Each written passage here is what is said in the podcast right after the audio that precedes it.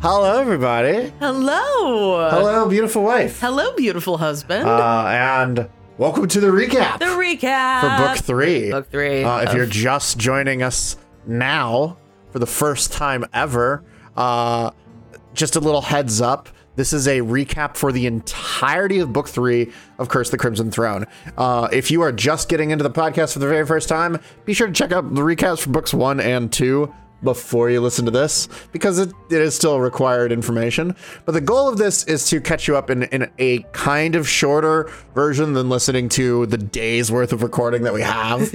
uh, and if you've been listening, it's just a nice opportunity to check in with us, uh, see how you're doing. Uh, you can see how we're doing. Uh, it is two days before Thanksgiving, uh, and this is going to be releasing on Thanksgiving along with a new episode. What? Two episodes in one day? What? It's, no, we're cheating. It's one of them's a recap. So, yeah.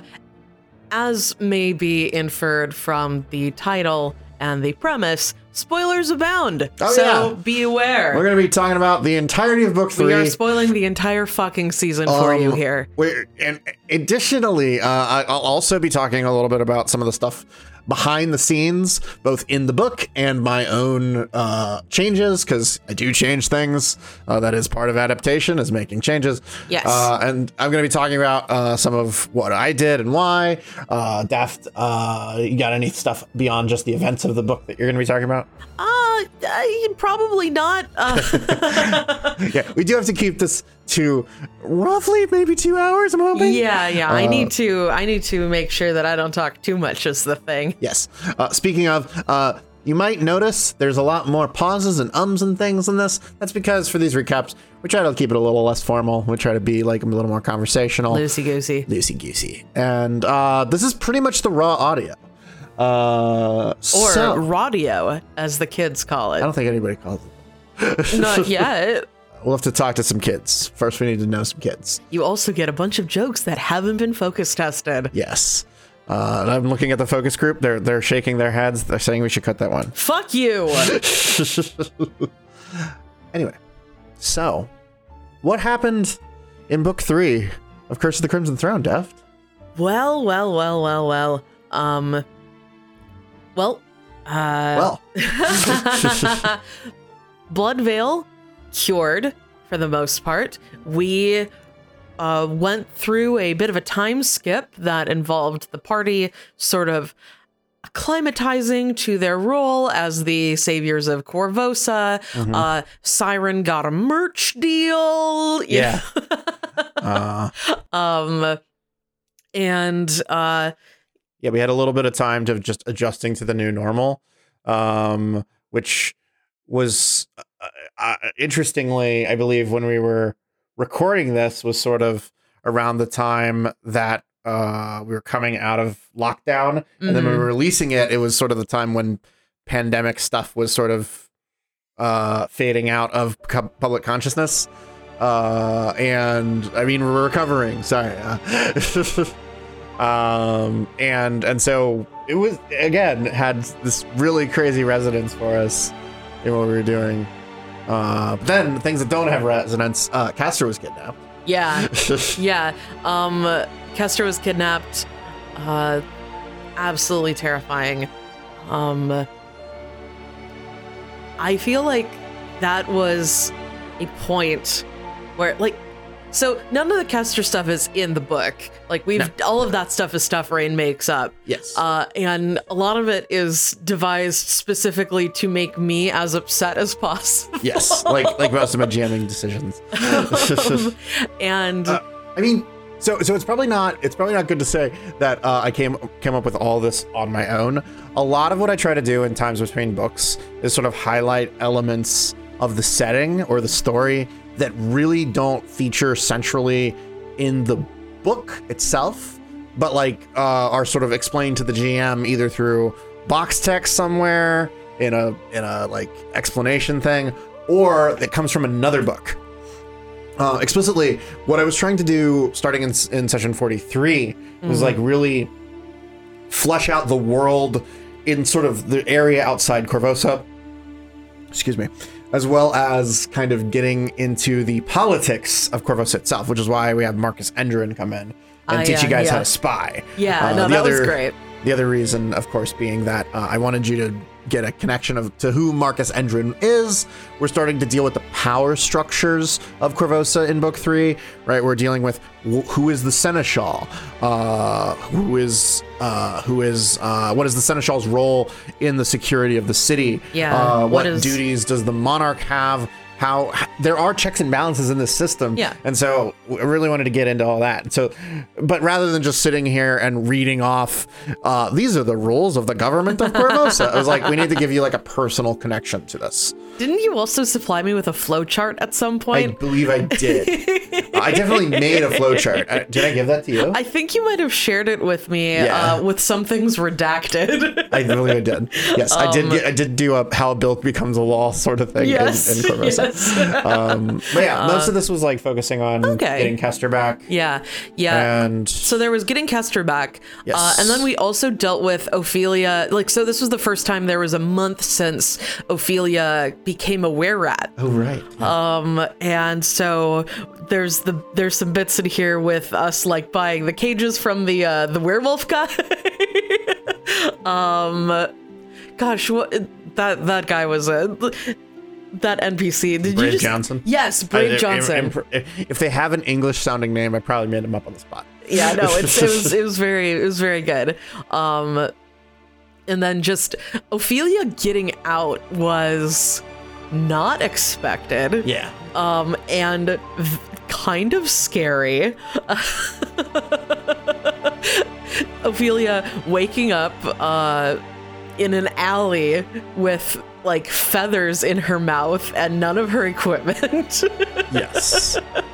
um, was funny but also kind of horrifying. Thank goodness for Shadow Shroud. She's just like, oh, I'm not wearing anything. yes.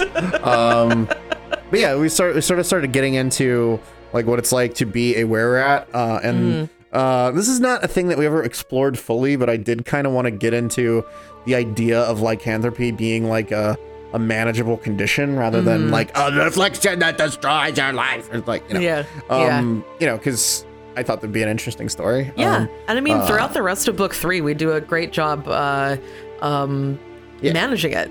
Yeah, such a great job that I don't believe you ever actually unwillingly turned into a were rat. No, it never happened. Yeah, uh, and so we didn't uh, deal with the the negative aspects of having the disease, but we got to deal with a lot of. uh, we did uh, no, that's that's not fair. We did we did deal with sort of like the social stigma of being a person with like lycanthropy. Yeah. Right. Um. Like uh, and about uh, Yeah. how you can get support from people who share the condition. Yeah, Right. And, I think at- that was good. Yeah, and at, um, at some point we do go talk to Aries Yellow Eyes again. Yes. Um, we'll talk about that later. Um, We can talk about it now. Okay. oh well, no, I'm, but I mean like the whole context of us visiting Aries, Aries Yellow Eyes is stuff from later in the season.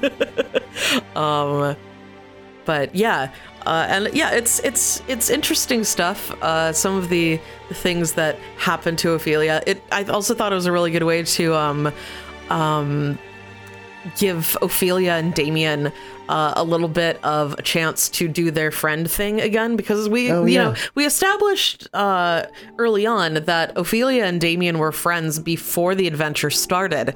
Ophelia sort of being this uh, socialite. Um, and Damien, uh, the socialite who didn't like super enjoy socializing, uh th- who was very good at it, but it wasn't really like her cup of tea. Uh, and Damien, of course, being terrible at socializing, but being, um, you know, this sort of uh, politically or socially minded um, individual who wants to try to rub elbows with the right people Yeah. um, and get involved with the right kinds of groups. get and- funding. yeah, yeah, and and to convince like high up people in Korvosa to do things to affect social change. Um, and how Ophelia and Damien uh, sort of were friends beforehand, and Damien was the only person who knew um, that Ophelia was a mermaid, um, or a merfolk rather um, which was revealed in book two. Um, and uh, so it was nice to give them a little bit of uh, together friend time. Um, whereas you know Ophelia interacting with Damien, uh, we're Rat Ophelia interacting with Damien. Uh, Squeak, squeak. squeak, squeak. uh, anyway, uh, but yeah, like you know, it's one of those things that as the party has become like a much tighter knit group, uh, you know, we have less and less of that. But like, I think it's really nice to get the opportunity to see people who have known each other for a bit longer uh, interacting like that. Um, on to 44. Yeah. Um, so of course with 44, we uh with 43 and 44, we had this kind of like weird time scale thing where 43 we had sort of the big picture version of the time between books, but then in 44 But we then went in- back. Uh, in 44 we like went back and uh, kind of did like a day by day kind of thing. Uh, and luckily this time we were able to have Elizabeth Wilcox Yeah. of Dimension Door uh, come in to play Zellara as Miranda. Oh, she did such a good job. which I was really thankful for because the previous books, uh, when I was doing the harrowing, I was it was just like a mess of me looking shit up, and I was like, "Ah!" and I was always I was always worried that like it would be like, oh, well, you interpreted the harrow that way because you know what's gonna happen in the books. Um, so what I did was I I reached out to Elizabeth because she plays Harrower uh, in Dimension Door, and I was like, "Hey, do you want to come on our show and like do this? It'd be a cool cross promotion thing because we love their show." Yeah. Uh, and uh, we, uh, I believe you went on their show. Oh no, you went on. no, I went on. Yeah. I went. I went on to be uh, the. Uh, oh, that was much later. Yeah. Uh, I went on to be the uh, the um, guy in the circus on Severed Fate. yes. Yes, that was cool. Uh, but anyway, um, like she came on and sh- her harrowing was really good. It was it was amazing. Um, I liked the way that she was able to basically she was able to bring like a lot more uh interpretation into the harrowing rather than just like this is this card it means this. Um and uh it was very important to me to have like a, a harrowing that really presaged uh the intrigue that was going to be part of uh, book three. Um one of, the, one of the things that happens a lot of times in these adventures is you know you have the overarching theme of the adventure path but then each book is usually like a different way of approaching that kind of story. Um like book book one uh is mostly about like uh mostly about like crime and uh and anarchy and stuff like that and tracking down people who are responsible for crimes. Then book two is more like a uh is more like a It, it's kind of like an episode of House. it's kind of like an episode of House. Um, it's it's also like like rather than like your your beat cop kind of thing, it's it's more like your your detectives now and like Yeah. oh it's a, like investigative uh investigative process and uh, also you know being a plague story. yeah. but then book three I've always said is is like when you're spies, Ah. right? Like um this is the spy game. Spy time. Good stuff. Um I really liked uh, the harrowing. There was a lot of stuff there that was extremely portentous uh, in the suit of intelligence. Um, um, we we had Damien drew the joke again. This is not the this is not the first time Damien has drawn the joke, and uh, reader, it will not be the last. Nope. Look magnetically attached to that card. uh um but yeah but uh there's there there's a lot of i if you go back and listen to any part of the season i recommend going back and listening to the harrowing because i can't uh Yes. properly relate uh, all of the like cool uh weird connections that showed up uh when elizabeth drew those cards for us uh Yes. um, but oh, one sec. We got cats and cats. Sorry, cat things resolved. we have separated the cats. Yes. Um, and after we did the harrowing, we did sort of a training montage to get ready for our infiltration into Citadel Vraid to rescue Kester from the Order of the Nail. Yes. Um, that was fun. Yes.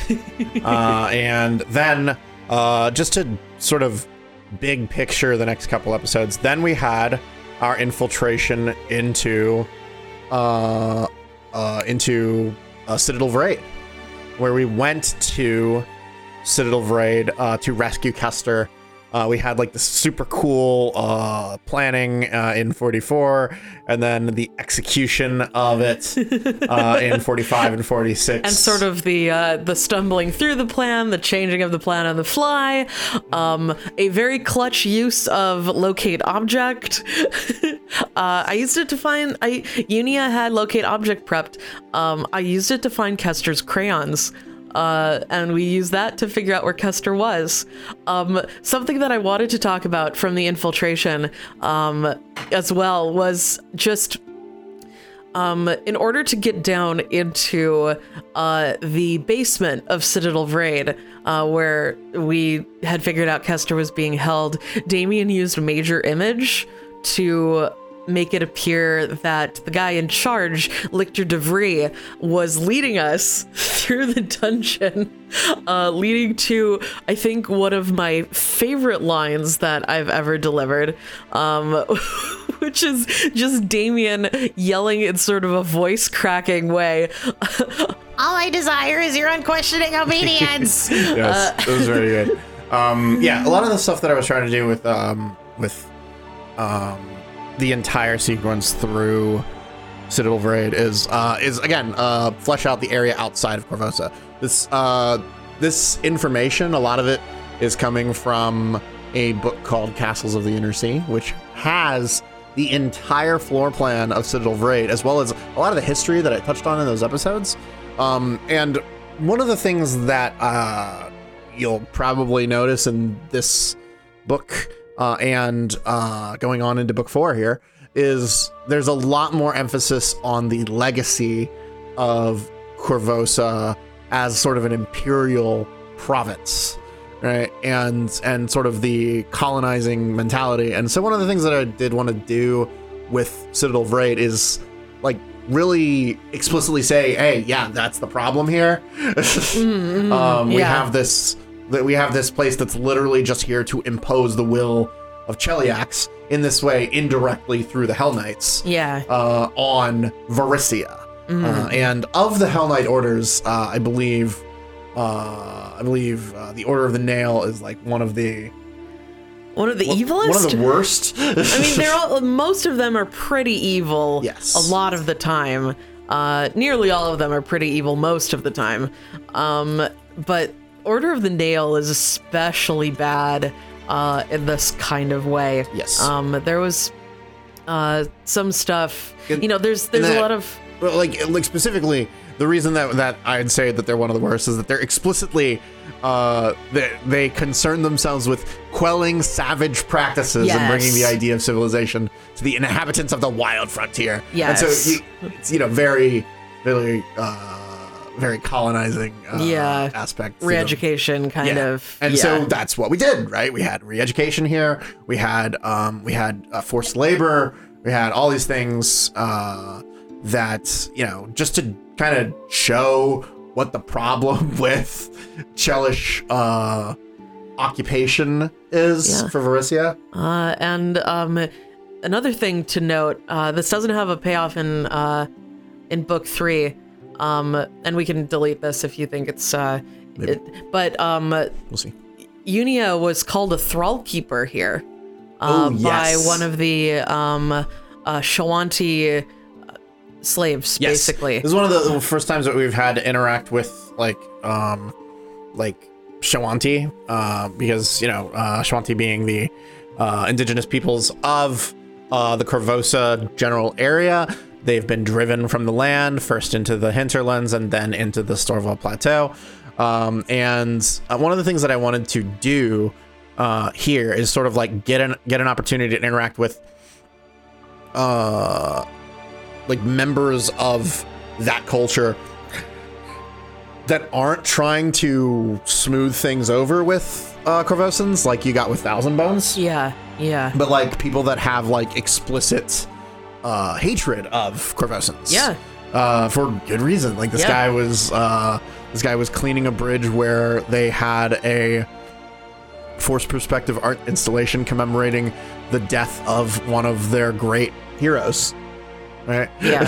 Yeah, no, it was, it was Uh, fucked up. And and uh, so we we sort of got into uh, a little bit of culture there. Mm-hmm. also, it's because uh, book four we are going to be getting more into Shoanti culture, and so I wanted to get like a little seed of it. It's also always good to uh, have Unia, who is sort of, um, you know, contending with their legacy as one of the last worshippers of really the god of colonialism. Yes. Um, and and sort of how that, uh, how Aroden's legacy, um, in the form of the you know the the push, uh, the the col- the colonial push into Varisia and into Cheliax, and then the legacy of Cheliax itself, uh, and all of the ways that Cheliax has negatively affected its neighbors. Um, Unia sort of having to contend with their view of Aroden as this guy who's always looking out for the humans and making sure that humans and humanity have a meaningful foothold uh, on Golarion and are, you know, have a place in history and have a place, you know, uh, and are able to thrive and things like that. And looking at how everybody around them uh, who believes in those sorts of things has taken that as an excuse that uh, to push for the quote unquote best for their faction of humanity. This, this this we will get into in later ones. Yes, yes, yes. Uh, but, but we did sort of introduce the idea uh, of confronting Unia on these issues. Yes. Here. yes. Um, but we we went into the dungeon. We uh, we freed Kester. We got to see that Kester has been uh, forced to draw images of some kind of blue dragon uh, and Mm-hmm. artifacts that seem to be tied to that blue dragon Uh-huh. through chains, which of course becomes kind of the overarching theme of uh, of the book. Uh-huh. Right, is finding out what this blue dragon is. Uh, and uh, what the what the artifacts are and, their what the- significance. yeah, yeah. Um, we also had a lovely fight with uh, Signifier Strickland, uh, a villain that I that I uh, completely created myself. Just being like, what would be a, a really cool villain to add to this? Uh, and Yeah. um, I, I I've wanted a Hell Knight villain uh, ever since I first read Curse of the Crimson Throne, and I interestingly there are no Hell Knight villains. You never explicitly fight the Hell Knights Uh-huh. in the books of Curse of the Crimson Throne. Yeah. So I was like, oh, prime opportunity, make a villain who is a Hell Knight. Yeah. Uh, and so that's uh, who I added here. Um, uh, I'll talk about this later when we get into book four. There is actually a character that I replaced uh, I with love- with Strickland. Uh, I love Strickland. I hate Yes. him. He's awful. He's amazing. Yeah. Uh, um, and so that's that's the Hell Knight Citadel. Mm-hmm. Uh, we got back from the Hell Knight Citadel to realize that uh, things in Korvosa are are not quite that well off. Uh, in fact, one of the artifacts that we just uh, saw in the drawings is now sitting on Ileosa's head. yep. She had this lovely sequence in which she decided that she was going to basically clean house for people who were not loyal to her. Mm-hmm. Uh, and she was going to uh, remove Marcus Endrin uh, from power as Seneschal. Uh, or rather, Cressida appointed Marcus Endrin as Seneschal, but she then said, Oh, no, no, no, you can't appoint him. I already appointed my own Seneschal, which is against the charter of Korvosa. And so that, you know, raised a few uh, eyebrows. But most importantly, uh, it, it was the first time that I think Cressida's ever been in direct opposition to Ileosa. Mm-hmm. Uh, and besides the stuff that you know she's done through us. well, yeah, I mean direct opposition. Direct, yes. Like like publicly say, I appoint Marcus Endrin, uh, and then Ileosa go, no, you don't. yes. can't do that. Yeah. Uh, and so then we had the lovely uh, inciting incident of book three. Oh my god. where Marcus Endrin uh, goes to assassinate uh, Ileosa. Uh, I, I put a little bit more work into building this up in Uh-huh. the in, you know your conversations with Endrin and stuff like that. yeah. In the book this shit just happens um and and it's it's actually stated that you might or might not be there to witness it Uh, um if the full party had been around you would not have been there um Yeah. but since you got ophelia off on her own yeah. And Lenore had been turned to stone. yes uh i was like oh yeah we can we can do that um yes Uh-huh. oh sorry i, I totally breezed over Yeah. Lenore was turned to stone. Yeah, that was a- the Dracolisk in the dungeons. Yeah, no, that was the thing that happened. Um, so uh, Center uh, subbed in for a little while while we were waiting for um, the Bank of Abadar to have a an opening in their appointment list Well- for uh, Flesh to Stone. Yeah, or Stone while, to Flesh, while we waited for the uh, Archbanker to be available to unstone Lenore again. Uh, again. Uh, uh, well, she wasn't stoned before. Now Yeah. She's stoned. um, yeah, I- I'm sorry. I didn't mean to breeze past one of the most. Uh, I cried. one of the most uh, hurtful things I've done to your party. uh, like it's the one of the things that sucks about uh, flesh to stone uh, is that um, it's hard to break um, but another thing that sucks is that i didn't realize at the time that you can break it with break enchantment which Oh. unia could have prepped because they had fifth level spells at that point Yeah. um well, you know, um, what's what's Unia's intelligence score? eight yeah, like if it, if if uh, if Unia doesn't think of something, you know, yeah they've got kind of intelligence. uh yeah they are uh Set in their ways. Yep. Uh, and they've never really cast break enchantment for anything, Yes. so it didn't occur to them. Yeah. So Uh. we we we tried to assassinate Ileosa, but she shrugged it off. She she in died. One, in one of the most badass sequences. Uh, she died, but then she got back up and stabbed Marcus Endrin uh, in the in the bottom of the jaw with, with the arrow, yeah, uh, and declared that uh, this is what I'm going to do to all my enemies from this point on. yeah. I, I don't think we can quite overstate just how much Marcus Endrin overkilled her. Oh yeah.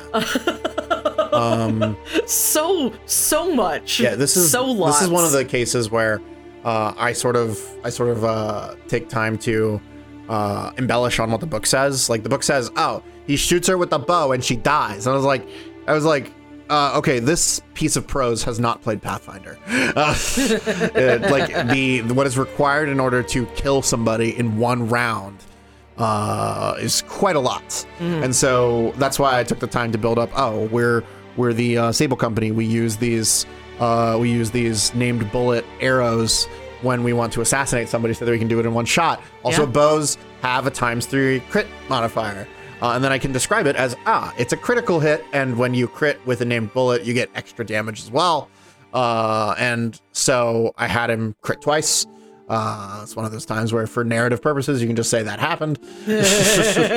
uh, and it has happened to me a few times. Uh, famously, I had a triple crit, I believe, in our Kingmaker game. Yep.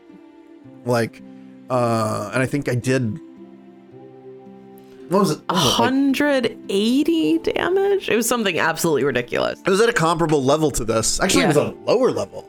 Uh, but but like I was like ah yeah like it's totally possible to put out hundreds of damage in a round Yeah. uh, at this level, and I was like let's explain why he's able to kill her in one round. yeah. Uh, and uh, I also sort of showed off some of his feats and the way that he fought. Uh, but the important part is he killed her, and she came uh, back. and she came right back. Uh, and then we are back into uh, anarchy for a while. Yeah. Uh, um, and th- something disturbing to me, uh, Togomor, the new seneschal, um, notably the guy who uh, made our uh, our nice fancy dress Yes. for um, For the gala, for the gala, way back in book um, one. Shoved Endrin's dead body into a bag of holding, Yes. and everybody pretended like it hadn't happened. Yes. I mean, the, the him shoving the body into the bag of holding. Yes. Uh, And I was like, oh shit. uh, th- this is this is also um, one of one of the things uh, that I that I do really like. Uh, just to touch on before we move on is uh, when I when I'm doing the episode titles, I always like to have something that has like a specific resonance. Uh, and this one is a dish fit for the gods. Oh yes. Uh, I actually talked to my cousin who is uh, a Juilliard uh, graduate actress. Like, hey, what would be a good like Shakespearean line to uh, to like bring in here, and so we Uh-huh. will carve we will carve him as a dish fit for the gods. Uh, when ref- referring to how they're going to assassinate Julius Caesar, and it's like, oh, it's Ah. going to be like a, it's going to be like a glorious event, right? Mm-hmm. Uh, like, like we're, it's this is this isn't going to be like one of those baser assassinations. it's going to be, it's going to be a, a beautiful assassination. Uh, well, it, it turned out that this was not a beautiful assassination. No. um, the title being ironic in some way. yeah, What? what? Uh, and then this launched us into sort of a search for information where we actually got to do what I was talking about earlier, which is uh, looking into the power structures of Korvosa uh, through the peerage review and uh, uh, actually mostly just through peerage review. I believe we had a little bit in Lady of Infinite Zest. Uh, Yeah. But uh, in peerage review, we're like, okay, how was Ileosa able to appoint her own seneschal? Because that's not what the Charter of Korvosa says she's supposed to be able to do. Yes. Uh, and so we get into that. Well, oh, well, if the if the peerage review, which is a council of five powerful families in Korvosa, say, oh yeah, that's fine, then we can do a charter amendment. Uh, which basically we we got that Ileosa during Bloodveil went to the peerage review and was like, "Oh no, I need a seneschal. I'm not safe. Can I appoint one?" And we got that you know you needed a unanimous decision by those families, and at first they did not agree to it. Uh, I believe we had um, we had we had uh, disagreements from House Arkona and uh, House uh, Ornelos. Uh, and so we went to first we went to a few of the other families, which are Zenderholm uh, and Jeggare, and I believe there's also uh, Leroung is the fifth house. We didn't go to Leroung, but we went basically to House Jeggare, who run the Museum of Korvosa, and we went to uh, House Zenderholm, uh, Zenobia Zenderholm specifically, who who is the head arbiter uh, for the the uh, courts of Korvosa. Like basically, the she's the the leader of the Supreme Court. uh, and that, oh man, that was a fun oh uh, bit of tension there. oh Uh, boy. Like, um, I feel like it was a really good opportunity, um, for Sinter to, you know, who's been presented mostly as like a very competent, um, infiltrator. Uh, very good at lying, very good at making people trust her, making bad people trust her. Um, to meet her match. Yeah. Uh, Yeah, we, we go to Zen, like Zenobia Zenderholm to basically be like, oh, we're gonna sneakily get information out of you, uh, and like she, uh, like midway through it, just goes, no, I know what kind of people you are, I know what you're doing right now, and I also know the narrative we're gonna use to bring you down. mhm. you know uh, and that like that was it was so fun to play um but like you know yeah it was it was it was really neat like having center like give her best performance Mhm. and then just have this person who's like no Yeah. Uh, and just having Center flounder a little bit as well as nothing she said to Zenobia was getting any purchase uh, was it was it was really good. I don't get to play my characters screwing up like that very often. You know, my characters uh, they they screw up due to bad dice rolls and stuff all the time. Uh, but to have them, you know, go into something that they're ostensibly really proficient at, uh, and something that we've seen them succeed at before in a really uh, interesting way. Like we had uh, Sinter uh, infiltrate the um, uh, Urgathoan cult really successfully uh, in book two. Um, so to see her fail here and then just to uh, turn the act off like a switch and say, you know, um, I think that what Marcus Endrin did was foolish, but his heart was in the right place. Um, was that was fun. Uh, that was that I really enjoyed that whole scene.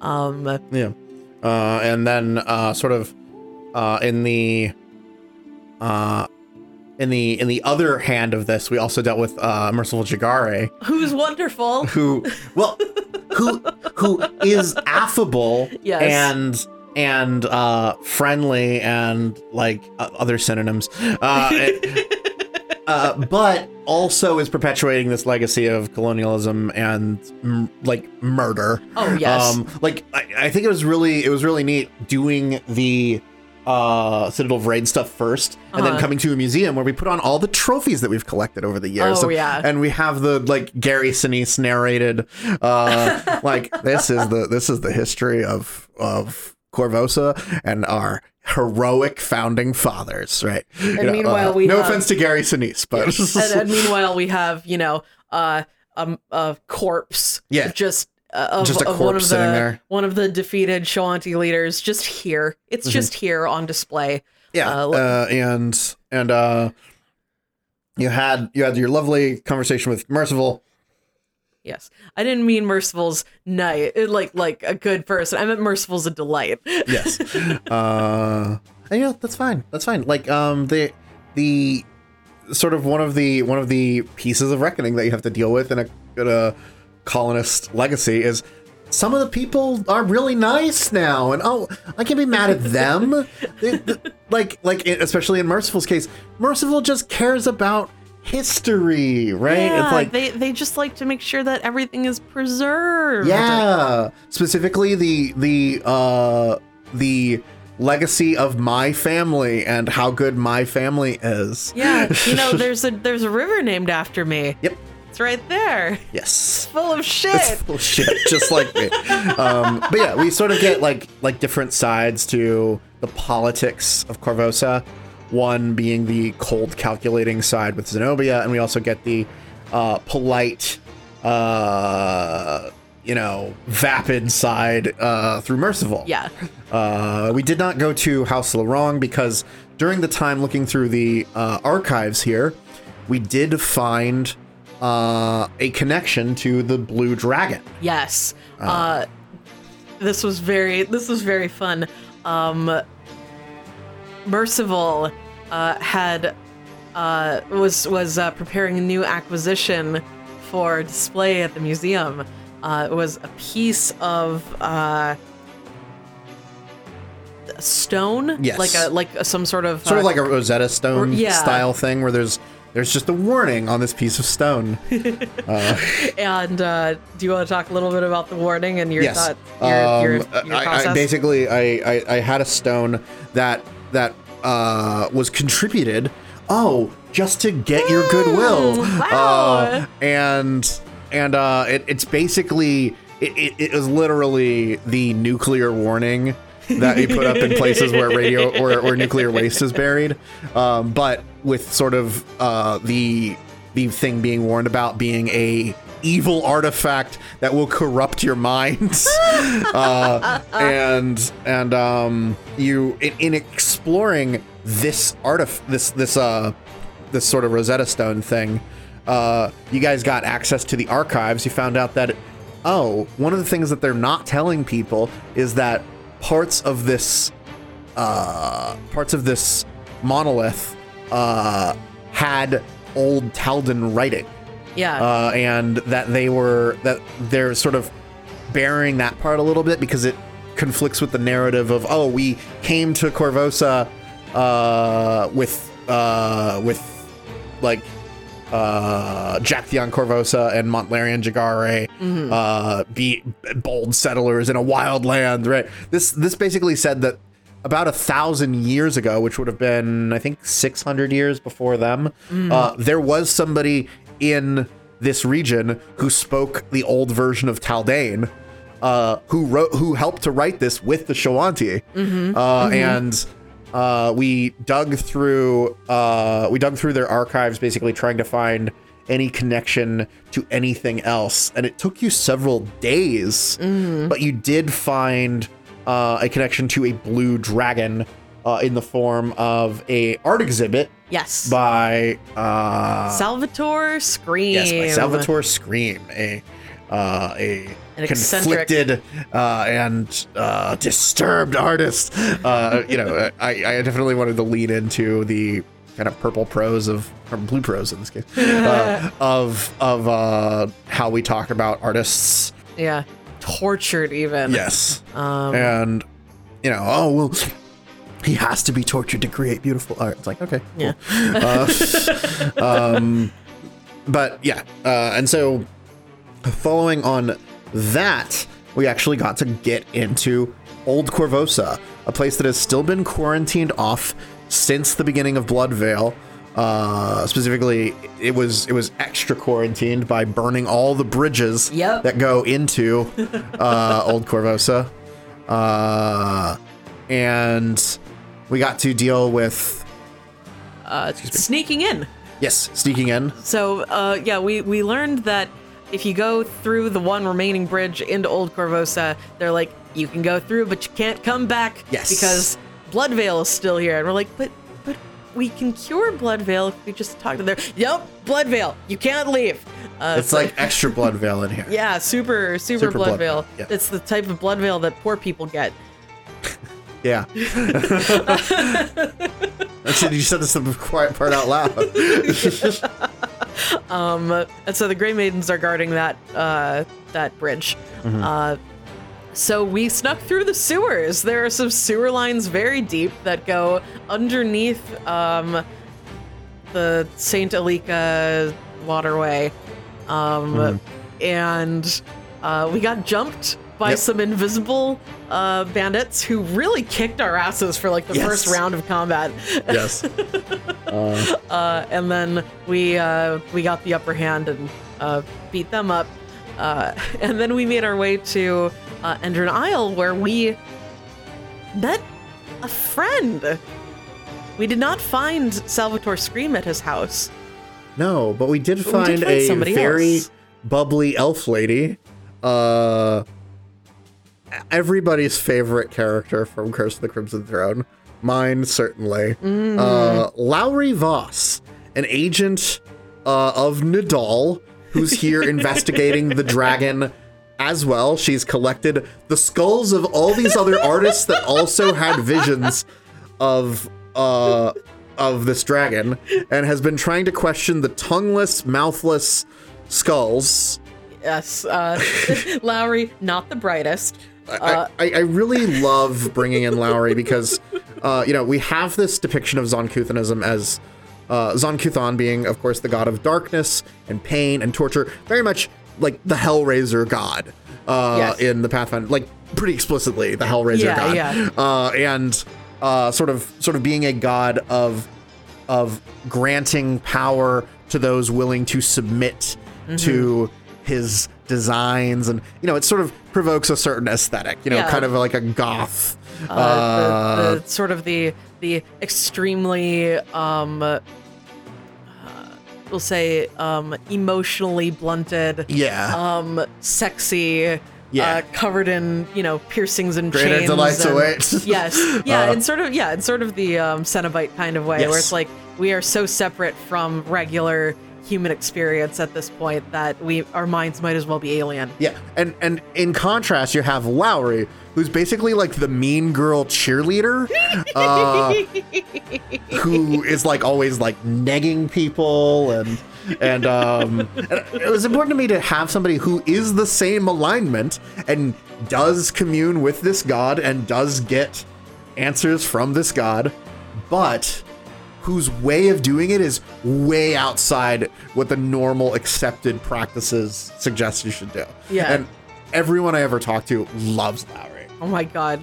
Also, Um, you're just your your performance of Laori is just so good. I, I, I had to make sure that I gave her her due because Oh everybody loves Laori so much. And any anytime anybody's ever run this adventure, like what everybody talks about is how much they like Laori. Uh, in fact, we we had a question from one of one of uh, one of our listeners, uh, Alex Chilver, uh, previously one of the winners of a contest, uh, asking when when Laori would be back, and I was like, I'm sorry, Laori's not going to be back for like a little bit, but uh, don't worry, Alex, we will we will get to Laori. Uh, not soon, but we will get to her. but like, but like, um, I wanted to make sure that I did her justice uh, Yeah. because everybody loves this character so much when they read the books or Yeah. play the adventure. I loved uh, her playing off Ophelia, who Mm-hmm. is sort of like we'll say like Ophelia's social identity is very much sort of the nice girl cheerleader. Like, Yes. I'm very popular, I'm bubbly, I always see positive, and so like having sort of like the cheerleader catfight kind of vibes Oh, yeah. going on there was very fun. Yes. Uh, and then also Cinter um, being totally aware that Laori is not being upfront about why she is here and what she wants to find, and just having like this kind of circuitous conversation around the issue with uh, Laori in the middle of the night as we were sort of keeping watch uh, was also very good. Cinter Yeah. having a little bit of a conversation about uh, uh, Kuthism uh, and um, things like that. Uh, yeah, it, it was it was it was really neat uh, for me in the sense that uh, again, this is the book that uh, is more like spy, the spy Mm, game one, and so Laori is also like explicitly uh, a spy from another country, uh, like like coming into your town to get information about your town, which could you know potentially destabilize you, uh, but you don't really know why she's here, and and I think it was really neat having the more espionage oriented character in center like come into basically uh after after being bested by uh by Zenobia Zenderholm to Uh-huh. reassert her uh proficiency here. Yeah, yeah, It was really good. yeah. I love Center. Uh, Cinder's very fun. Um, and so we we had our sleepover. Oh my god! Oh my god. Uh, and um, you know, filled with uh, such um, wonderful things as um, Laori making the skull that wasn't talking to her face the wall because, quote, she was kind of a bitch. Uh, uh, and doing blood biography on a bit of blood that uh, Salvatore Scream had left behind on a pillow um, before Laori went to sleep on said pillow. Uh, yes.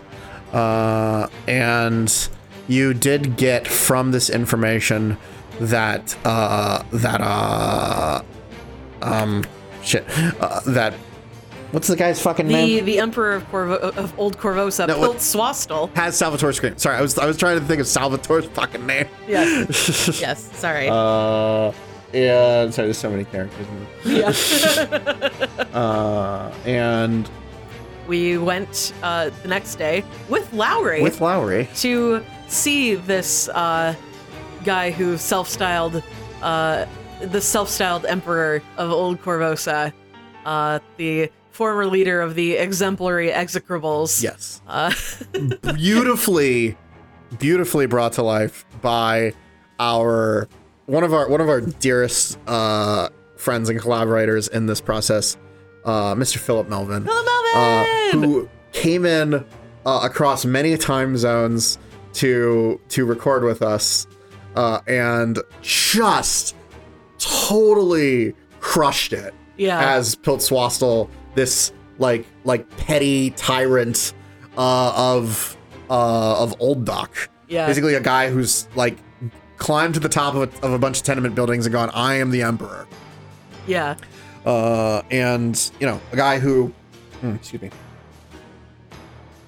a guy who in like polite society was sort of seen as just kind of a kind of shitty theater owner. Yeah. Um, but now that Corvo that that um Endrin Isle has been isolated, he's like, oh, now I'm in charge.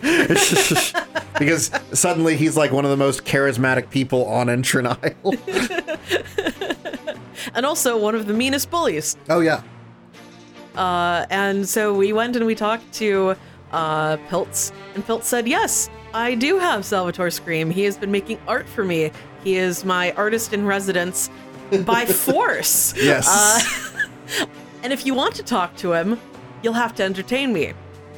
So get into that arena there and play some Blood Pig. Yes. And so you played Blood Pig for a chance to talk to uh for a chance to talk to uh Salvatore. Yes. And um I, I- I do have to say, like this is this is like one of one of my favorite segments, like not just uh because Philip was great, but just sort of the the themes going on here. Um like one of my favorite shows uh, in recent memory was the Marco Polo show that was on uh, that was on Netflix, in which it follows Marco Polo being uh, being uh, a a uh, prisoner of uh, of Kublai Khan, uh, but being you know sort of like like in the way that that you keep uh, state prisoners, right? Yeah, yeah. Uh, like in that you you know you don't you don't throw them in a jail cell and and be like ah like here's your three meals a day or whatever. It's like no you you give them nice clothes, you give them what they want, right? You can even give them weapons and like train them to fight for you, right? But like yeah. like importantly, the only rule is you can't leave. Yeah. Right. Uh, and and uh, and and and like just having the gross misinterpretation of that kind of political prisoner situation through Pilt Swastel being like, oh yes. Uh, I have brought him into my court, and he sits in this room with boarded up windows, uh, painting for me. uh, like I, I really liked kind of uh sort of a like carnival esque uh relationship to authority that you get in this book. Like where uh yes i've named myself emperor and now i rule over all of the slums that i can see right uh and I'm up in the highest one so that I can see all of the other ones. yeah, we've we've we've we've put down we've, we've connected the buildings of these tenement buildings with little bridges and now it's a castle. Yes,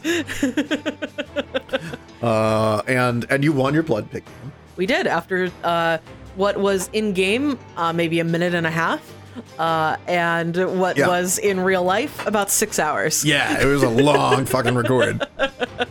Uh, three episodes to do this.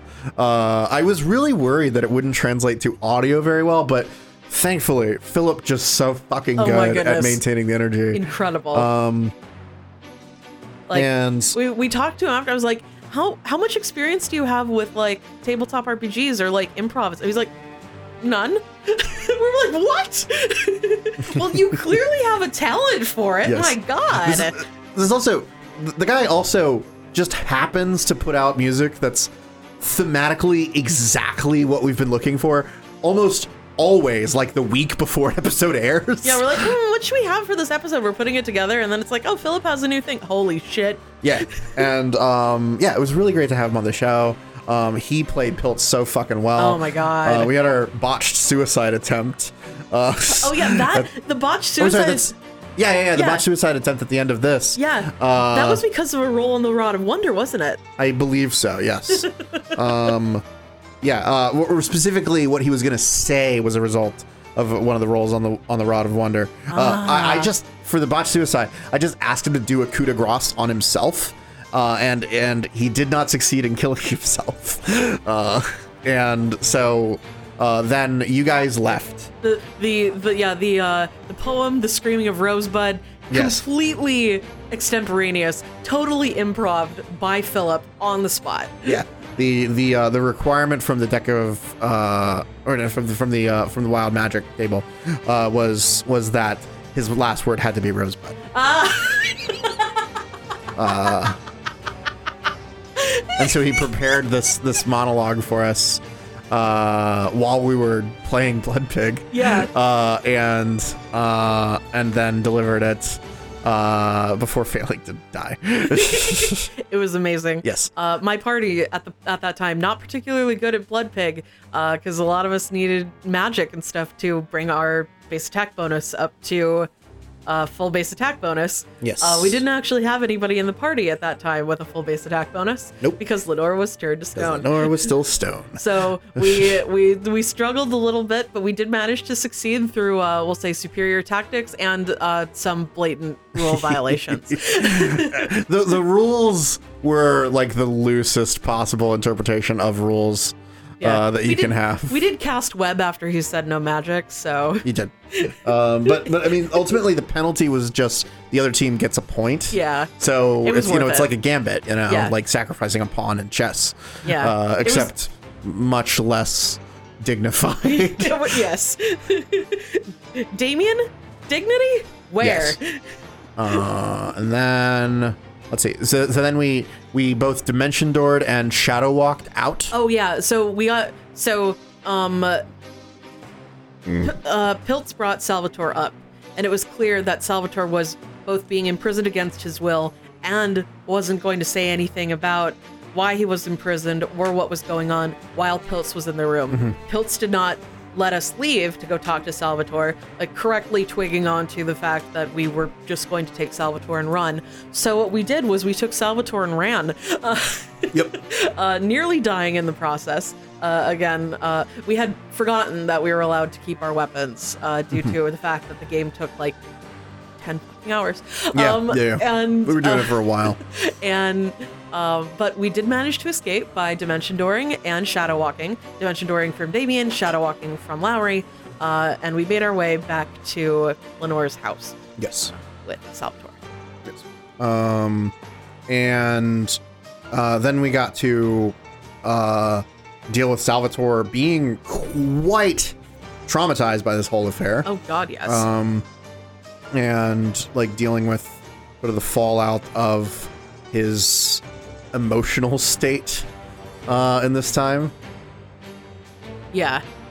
Um, his emotional state during this time, bad. Yeah, bad. Um, not only was he traumatized by what had happened with Pilts, but he was also like very disturbed. yeah. by- He became pre-traumatized by the visions of this blue dragon peeling off.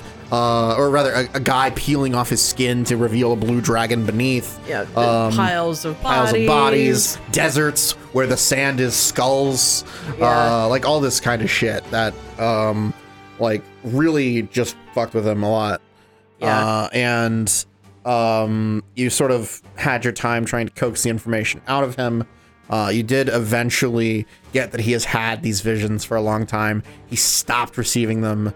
Uh, I believe we placed it time wise around when uh, the events of the book kind of kicked off. Uh, yeah, about when uh when King Aedir died. Yeah.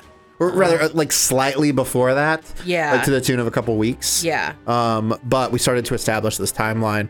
Uh, we also, um, we also in our interrogations of Salvatore Scream learned that he had uh, hosted Neolandus Kalepopolis, the seneschal of Korvosa, uh, in his house uh, as the guy was recovering from some kind of poison uh, Yes. attack.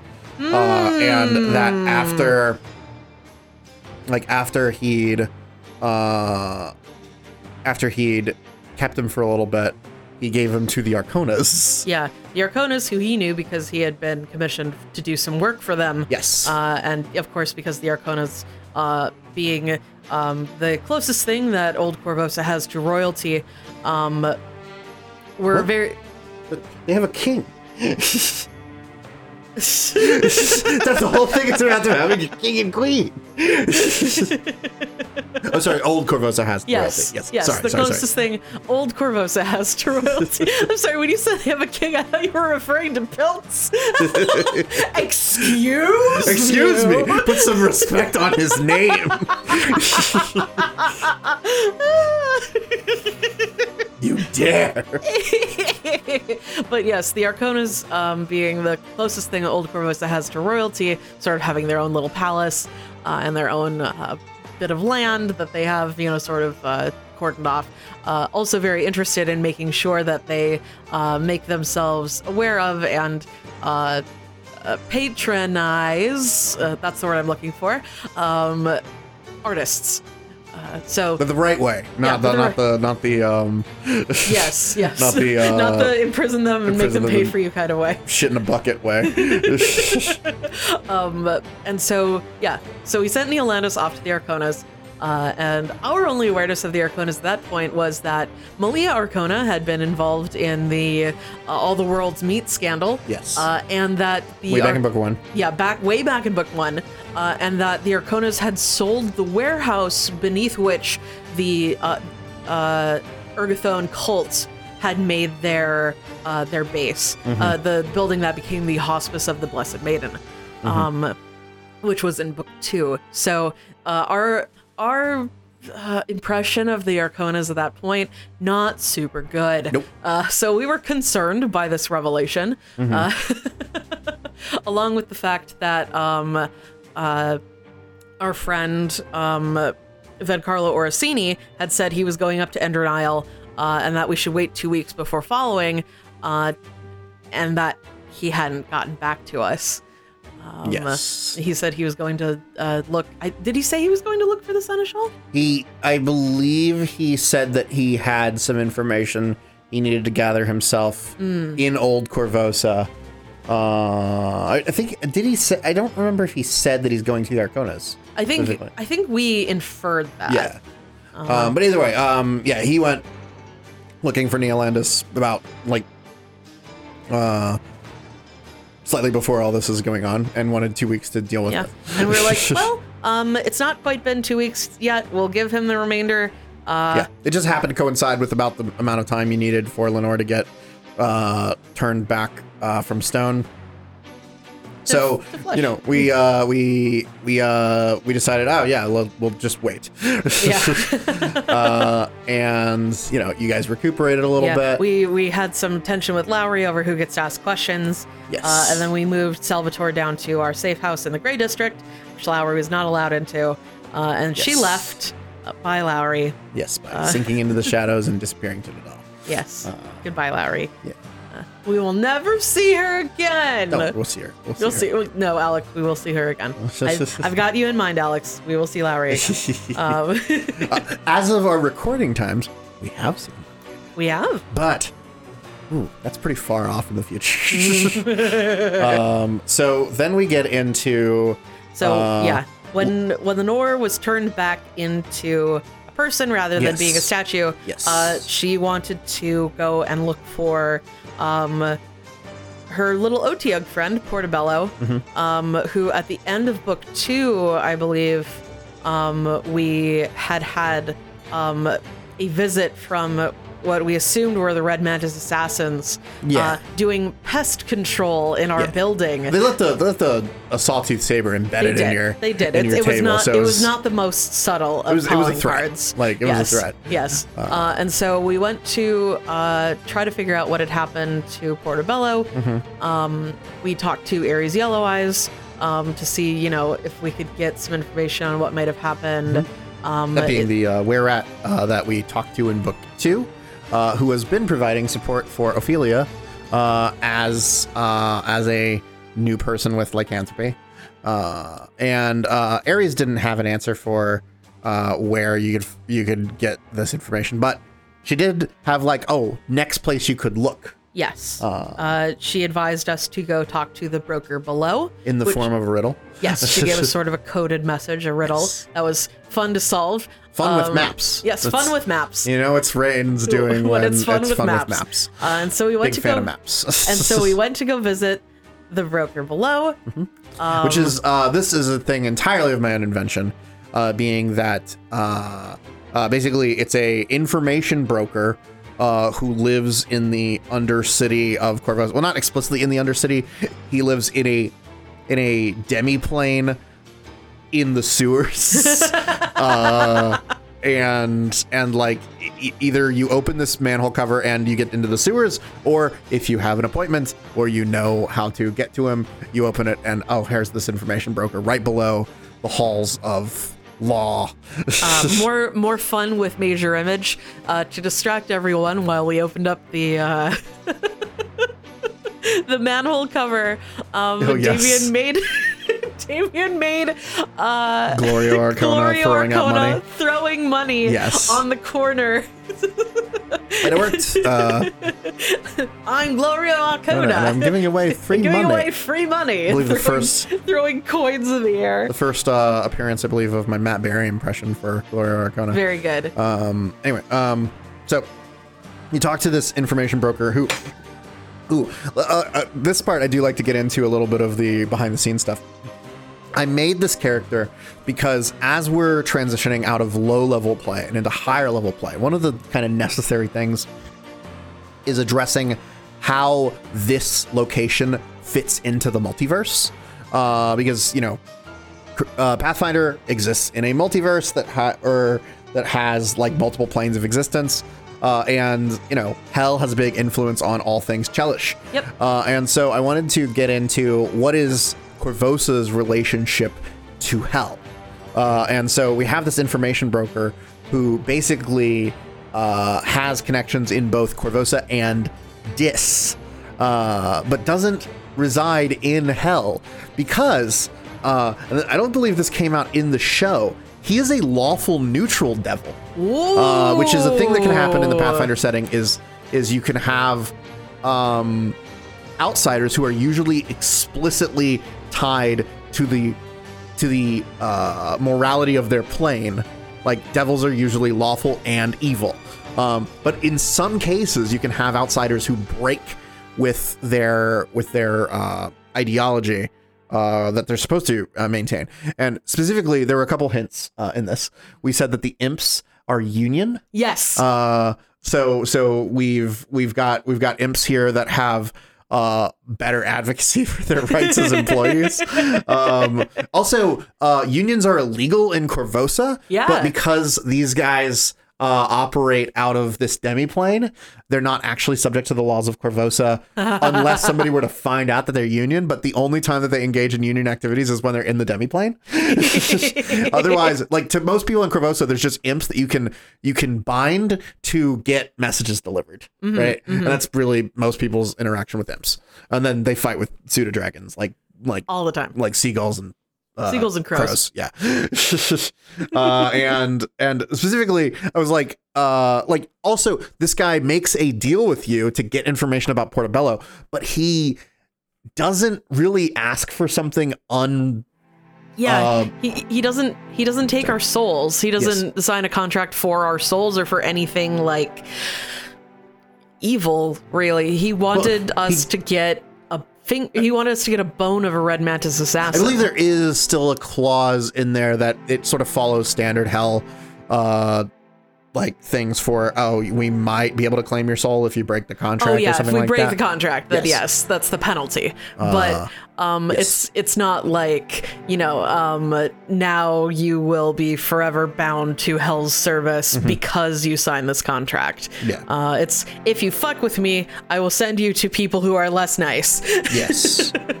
uh, and and and so you made a deal with this guy to basically get the bone of a red mantis assassin to help you find Portobello.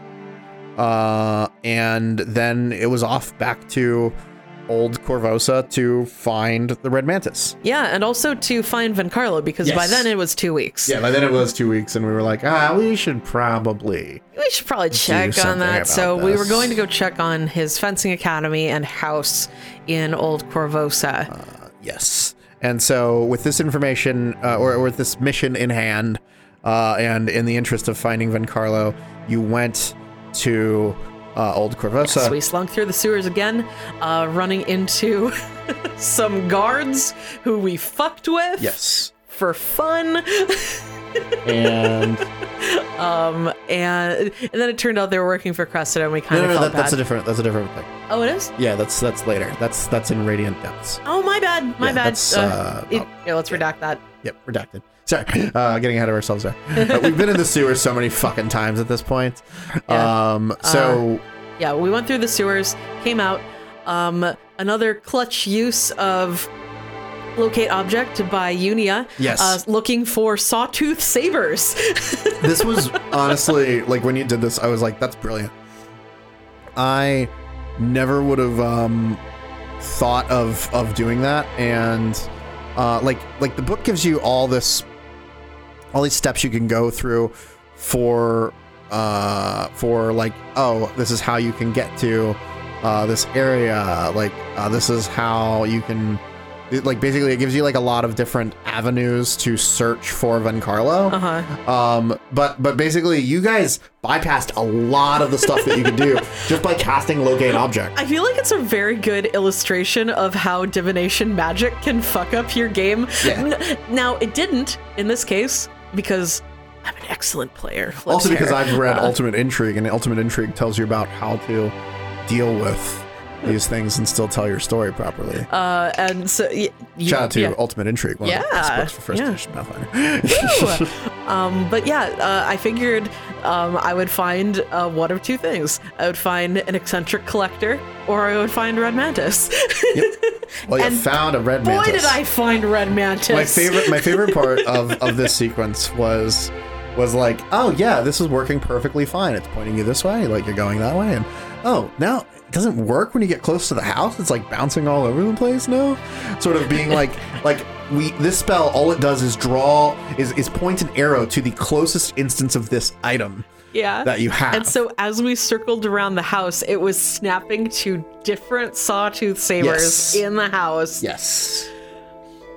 And you go in and you find the place completely fucking soaked with uh with like alchemist fire. fire. Yeah. Uh and uh we have a lovely fight. Oh, that uh, was so where, fun. Where first they ambush uh, Lenore, who Uh-huh. only sees them because she has sea invisibility up, uh, and then they start setting fire to the place to burn it down while you guys are in it Yes. um, and this is uh, this was like uh, a really uh, important thing for me as you get into higher level Pathfinder combat is you can't just have people wailing on each other because then it's just rounds and rounds and rounds of people standing in the same five foot uh five foot squares just missing or hitting and so it's like okay uh uh this i think the book does a really good job of setting up an alternate combat objective in that the house is also burning down around you yes. uh, and so you can attack them, but you also need to either stop the house from burning or get the fuck out. Yeah. Uh, Um. and you had like a really great way of dealing with it. Uh, Uh, yeah. Firefighter Unia, Yes. uh, Shadow Conjuration, two aqueous orbs into existence and just started rolling them around, taking advantage of the 20% chance that something would happen. Standard action roll one, move action roll the other. Um, we did also find that once you've killed a Red Mantis assassin, if they have a round beforehand to go, oh shit, I'm gonna die here, they dissolve into red mist, which makes getting their bones very difficult. yes. yes, yes. And um yeah, we did actually manage to get the fire out. but you didn't manage to get a bone. We didn't manage to get a bone, but we did take one of the Red Mantis assassin masks Yes. and turn it into a firefighter helmet to commemorate the day. to commemorate Unia's heroism. so canonically, from now on, Unia is wearing a firefighter helmet. yes, at least on occasion. Well, it's, it's one of your standard equipment items, so I think you wear it all the time. oh, forgot to tell uh, Maru that when they made me it. I think it's fine if the art doesn't show.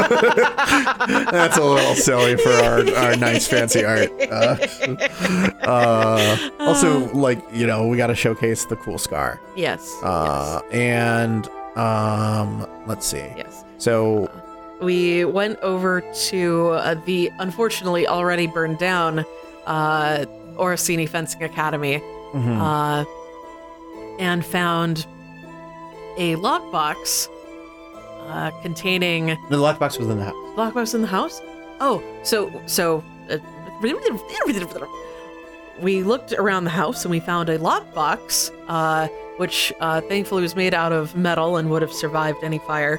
Um, that contained evidence that Vencarlo Orsini was Blackjack's Blackjack. boyfriend. he keeps an extra suit at Vencarlo's house for when he stays the night. Right?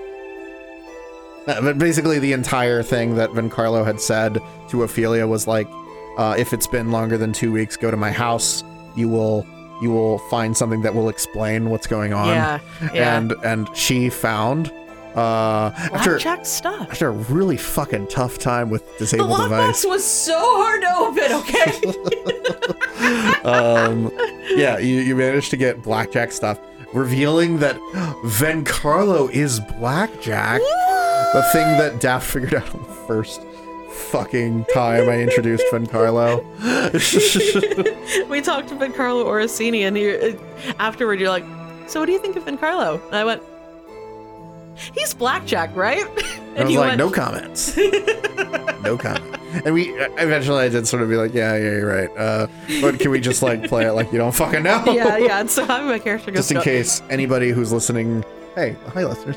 Anybody Hey. who's listening wants to get a twist. It's Yeah. like ah, yeah. Um, uh, I think it's a pretty obvious reveal for anybody who's versed in like comic Yeah. book heroes, but Yeah. you know.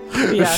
I mean, I feel like it's pretty obvious that Bruce Wayne is Batman too, uh, Yeah. but everybody continues to They miss have the it. same jawline. but you know who's totally normal? Clark, Clark Kent. Kent. Yeah, that guy. That guy's got nothing going on. Yeah. What a, what a fucking loser. Yeah. Uh. Uh, but yeah, um, so then we were like, well, fuck. Um, we should probably um, figure out what's going on here. Um, but also, as long as we're here in Old Korvosa, we should probably stop Pilts. Well, no, you didn't do that while you were in Old Korvosa. You did actually go back. Oh, you're right. Yeah, you did go back because because you were you were confronted by Amin Gelento That's right. uh, for uh, trespassing uh, on uh, on uh, Vencarlo's property. That's right. Uh, and this was a great time where we got to see an old character. This is a guy that you rescued from the mobs in book one. in in like I think session two. yeah. Uh, wait, no, not session two, because um, it would have been. Session three? Or actually, I think it is session two because we had a session zero. Yeah, yeah.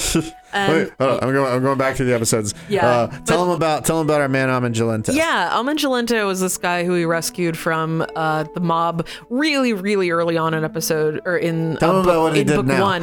Oh, um, I'm looking up where, where so met him. he confronted us um, for trespassing and sort of led us into um, what remained of his property. Which had also really fallen into disrepair.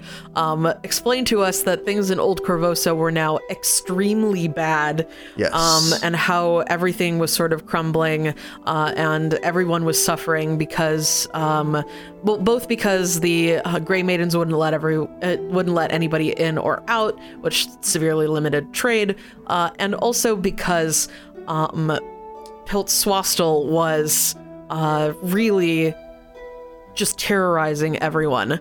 Um, and he pleaded with us we to him in episode three. he, he pleaded with us to have him uh, secreted away to the mainland, um, which we did do.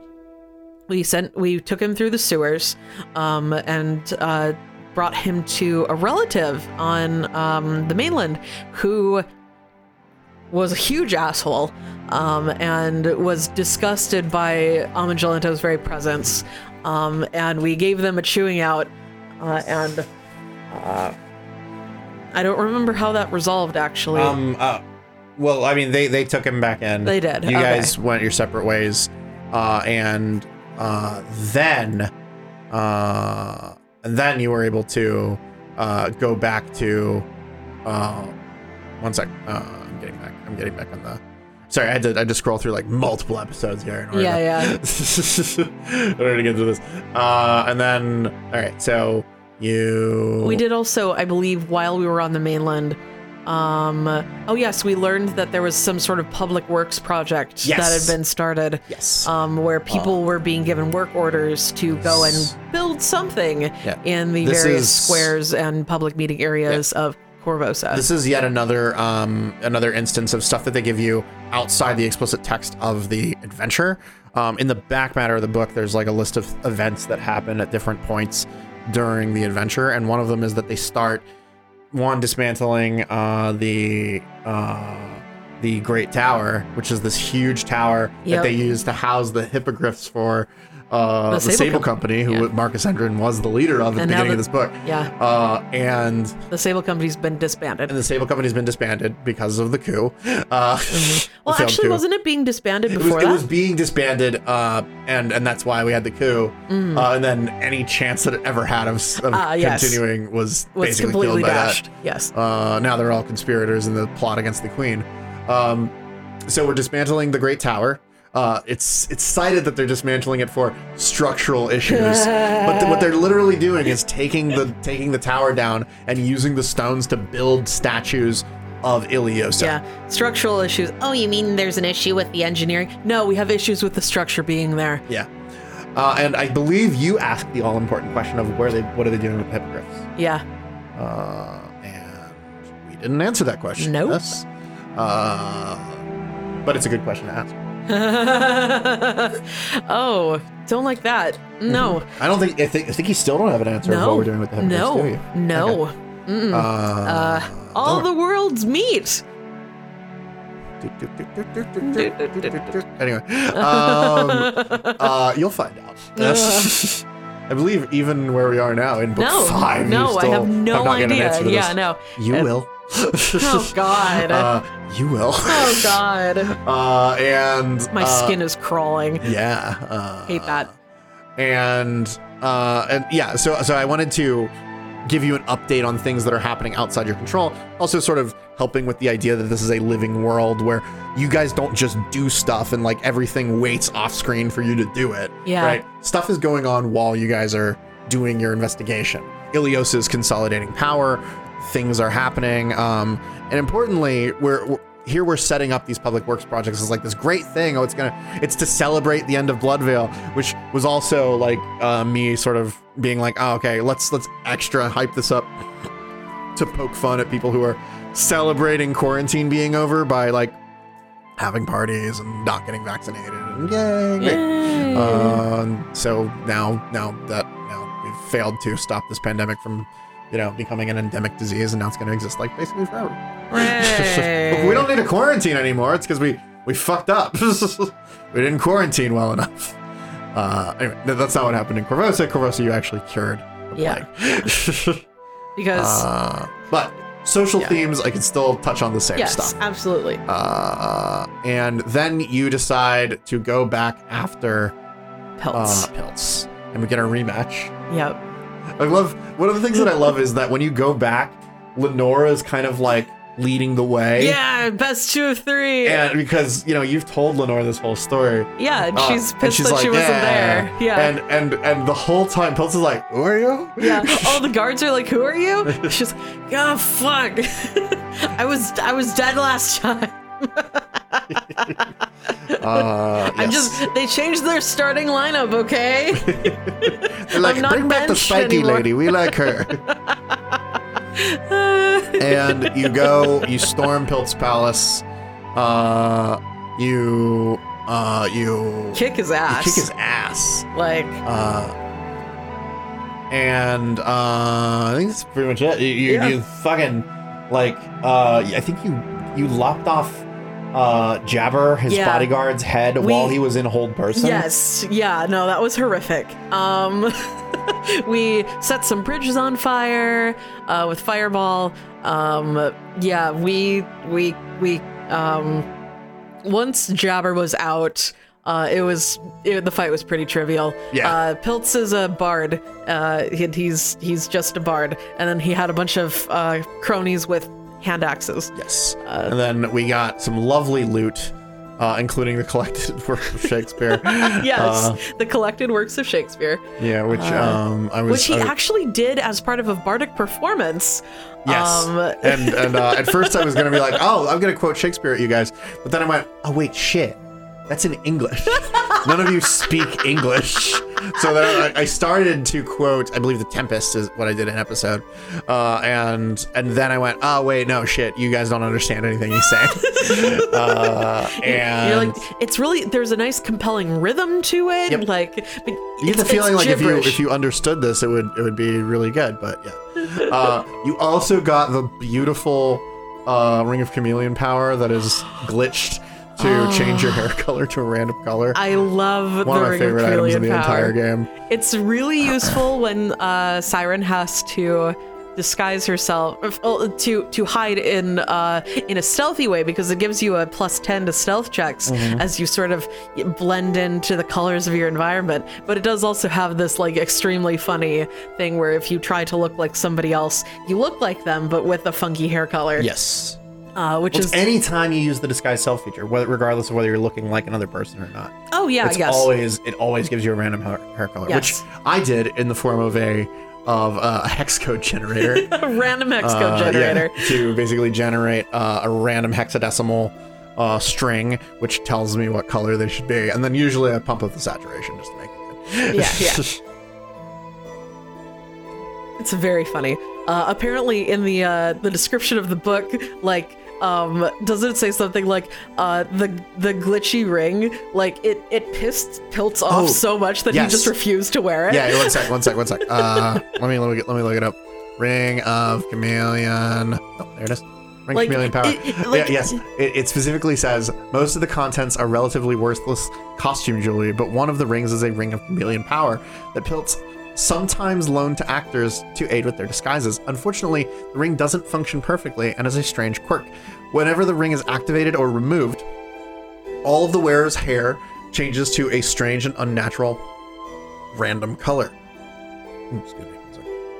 I didn't realize it happened when it was removed too. Ophelia's never taken it off. Uh, all uh, the the strange side effect has no real game effect, but it was enough to rub Pilts the wrong way, and he never used the ring himself. yeah. So like, it, I, I love that it even says like in the game that it doesn't really have any real in-game effect, meaning it doesn't affect the effectiveness of your disguise. yes, your your disguise is equally good as it would have been if you had the right hair color.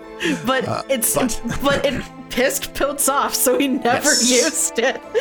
Yes. Uh, now later later in the books, we do have a point where where we have somebody literally comment on, "Hey, you have the wrong hair color." That's just because they failed the disguise check. Yeah, yeah, yeah.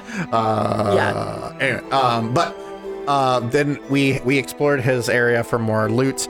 Uh, th- there we I did cut here because we had an episode uh, of literally just exploring the rest of his palace and tallying up all the loot and then selling and then and then like like getting like the worth of the loot and stuff. Uh-huh. And I was like, uh, you fought some chokers. Yeah. Uh, which uh, ultimately it's sort of one of those Paizo game design things. No offense, Paizo, where like you have your big fight and then oh here's the little fight on this side. Yeah, a little side Um, fight when you thought you were done. Now, now t- to to be fair, this is also they're guarding another way in. You can climb in through the area that they're guarding. Yes. If you wanted to sneak into Pilt's palace. In fact, one of the things that I asked you multiple times when you were coming there is Uh-huh. like, how are you approaching this place? Are you going to the front door? You just went to the front door every time. Yeah. But there are alternative ways. You could have climbed up through this area uh, if you scouted around the perimeter of the building and found this like this like place where stuff is falling apart and you can basically climb uh, the timbers. Uh, but then you would get ambushed by the chokers. Ah. Uh, and uh, and so you know going in the front door has like its its own bombastic Yeah. style that I Yeah, think fits yeah. your party really well. Well, yeah, well, I mean, yeah, like the first time we were we were going to negotiate, Mm-hmm. and the second time Lenore wanted to fuck things up. Lenore, Yes. not a very subtle person. No. I love her. Uh. She's not very subtle. Um, if Ophelia had been in charge, maybe we would have gone somewhere else. Uh, Mm-hmm. um, but yeah, Yes. yeah. So um, after that, we had a bit of a uh, a side adventure diversion an with interlude. Mm-hmm. an interlude with um, Zach and Jero from Pod Against the Machine. Great folks over there. We Yes. love their show too. Th- this was this was so great for me because um uh I, I think we've talked about this before we love pot against the machine because um the game that i ran before starting curse of the crimson throne was iron gods uh and and like i we'd been running iron gods for years at the point that pot against the machine started and so i was actually uh sort of acquaintances with uh with uh Sam the GM from uh Pot Against the Machine uh through several different uh Pathfinder networking servers. And and so like as they were getting ready, I I, I like talking to him, shooting the shit about how my game was going. Uh I gave him some stuff. I think I gave him tokens because Yeah. I already had pre-made tokens for the entire fucking adventure path. and I was like, here, just take these because I have them laying around. Uh, and uh, then the po- and it, it was kind of interesting because there was a long period of time where he was talking about doing this podcast, and then he actually did it, and we were like, oh fuck, it's out, and then we listened, it's like, oh shit, it's really good, and we are like, oh my god, and and their their podcast is like taken off. It's like, dude, so oh good. my god, it's And, so and, good. and so and so they've been so busy that we we wanted to have an opportunity to work with them. Uh, but we we just hadn't had a moment where we both could like do stuff. Yeah. And then finally, um, I went to them, uh, and was like, "Hey, uh, can we do a collab?" Yeah, sort of Uh, at the beginning of 2022, which yeah. was well after the rest of the episodes in this season had been recorded. and uh, we had we had a collab where uh, where like you went on Yeah, I went on Brian, Yes. uh, which is their like um, little Numerian one shots. Uh, Yes. Where they uh, sometimes that they sometimes use to It's really cool. Yeah, uh, Uh, th- like I think sometimes they raise money for charity, um, Yeah. and yeah, that, that was fun. Um, and and so then in exchange, uh, Zach and Jero came on our show. Mm-hmm. Uh, you know, very importantly, uh, we we bring on the clearly romantic couple of Zach and Jero. uh, yes, uh, so that we can have a double date with clearly romantic couple of Zach and Jero. Yes. Uh, sorry. anyway, um, and and so we had an interlude where you guys had a heist at the Jeggare Museum to steal the one piece of tech, like Numerian tech that's in the museum, the Jeggare Museum, which Yes. is which is in the book, Yes. like this one piece of uh, Numerian tech, uh, which. Uh, oh, Yeah. So it, it was so Damien. Oh, bless you. yeah, yeah. Oh, uh, so Damien was at the museum uh, doing research uh, as we did uh, for uh, a good portion of like the very first part of the book, uh, and uh, so it was it was Damien and Zach and Jero's characters. Um, heisting at the museum. Uh, Damien also firmly of the belief that returning uh, any of these, um, we'll say, uh, illicitly acquired, um, or we'll say questionably acquired artifacts Yes. to the places whence they came uh, is a is a, uh, a good thing uh, and a righteous thing to do. Yes. um, was good very, and righteous, just like Killmonger. Was Jesus Christ. Sorry. Um, no, I was very, I was very inspired by the Killmonger sequence in Black Panther. Yeah, yeah. To do this, uh, steal things from a museum because they actually belong to me. Like, yeah. uh, Uh, in this case, actually belong to Numeria. yeah. Uh, Uh, uh, and yeah, and that was that was really fun. Um, Zach played a um, was it a, a summoner? um, I'd have to look had, back at he had an animal companion. Uh, uh, he. Let me let me look let me look. Yeah. back at it. Uh, you, talk about what happened, and I'll I'll look up the Yeah. mechanics. and so um, we went through the museum, sort of uh, skirting around its various um, security protocols. Um, we'll say making good use of uh, invisibility spells, uh, dispel magic spells for the various um, arcane eyes that were watching, uh, and glitter dust for guards and such. As we uh, snuck our way through the museum, some of us more stealthy than others. It's uh, it was weird uh, having Damien actually do something stealthy. He's he's decent at being stealthy actually um he has a, a being a dex based um character uh, or a dex and an int based character but having a pretty good dex score uh, and several ranks in stealth and the ability to cast invisibility damien can actually be pretty stealthy and he just usually isn't because he's far too awkward. Um but when pressed uh actually um was the, the well, I wouldn't say a competent member of a heist team. The heist team was not the most competent, but we did manage to get where we were going um, and discovered upon uh, getting to the exhibit where the Numerian, this, this tech glove uh, was situated, uh, discovered that it was a fake. Uh, a note fell out of the bottom that was like, uh, sorry, I oh, it was. I believe he was uh, the Inquisitor archetype that gets an animal companion. Ah, Yes. yes. yes. he was an inquisitor of Abadar. Yes, Inquisitor Uh, Abadar, very good. And he was he was coming here because he he was uh of the belief that um Korvosa having Numerian things was like negatively impacting Numeria's uh, bottom line, basically. Yes, basically. Uh, and so having having Damien, staunch anti-capitalist, have to uh, team up with this guy Oh God, he was really awful. Uh, Zach did an amazing job. Uh, Oh yes. it was it was it was very good. Uh, and then Jiro played uh, a Kasatha Yes, named. Sisamsa, uh, who was who had many crossbows and was truly amazing. Really the uh, was really the standout member of the heist party.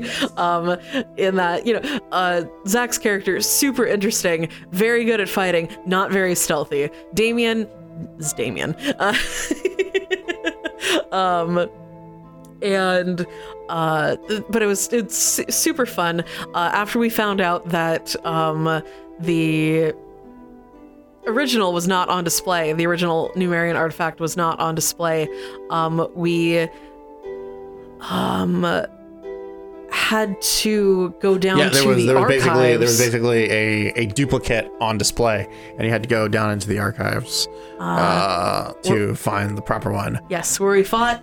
Uh, well, where we we we melted a guard Yes, rather against our will. yes. Uh, and then he got to fight uh, a Technic League agent named Nedrick Stavardi, Yes. who comes from uh, a side adventure that happens in Numeria that I heavily cribbed from when we went to the city of Chesed, which is like this big metropolitan area in uh, in uh, Numeria. Uh, but basically, Nedrick Stavardi is uh, is a guy wh- who uses a mono whip. Uh Uh-huh. and I was like, "Oh, this is fucking cool! I want to play a game where I use this mono whip again." Uh, yeah, uh, and he was a fearsome foe he's indeed. pretty mean. Yeah, Uh, Megases are fucking mean. Yeah. Uh, um, Zach's character died, yeah, uh, and his animal companion like picked his body up and ran off into the ran night, off into the night, presumably to get him presumably to get him. Yeah, ran off to the Bank of Abadar to get him rested. yes. Um, but yeah, Sisamsa got the artifact, which was a gauntlet into which five little pieces of tech, or six rather, six little pieces of tech could be slotted to give it increasing powers and abilities. Yes. Uh, what did you call it? The gauntlet of limitless gaunt- potential? I, I believe it was the uh, the gauntlet the gauntlet of infinite possibilities. ah, yes. if you can put uh, all these tech item cores into the, the into the knuckles and then snap your fingers, uh, you, you can. cast wish. No, it's not wish. It's it's specifically. I believe you can kill everything in like a in like a th- like a three hundred foot radius or Jesus something. Christ. Yeah, it's it, it was basically. I think it was like a mass disintegrate is what we had it doing. Um, which yeah. Uh, all right. And, and but with that secured, we went back to the things that the rest of the party were doing. Damien never told the rest of the party No, about. he, he was sworn to secrecy, He was and he sworn didn't to tell secrecy, yes. Uh, he didn't want to make them accomplices as well, in case he ever got in trouble for it. yes. Uh, let's take a quick break, uh, and uh, you can enjoy uh, some music from Philip Melvin. Uh, this track uh, is going to be uh, the theme for uh, book four. Ooh. Curse the Crimson Throne. Uh, so enjoy this. We'll be back in a moment. Now is time for your local weather on the eights. It's it's bad. Weather's bad. The weather's bad. Weather's bad. Okay, okay, listen to music.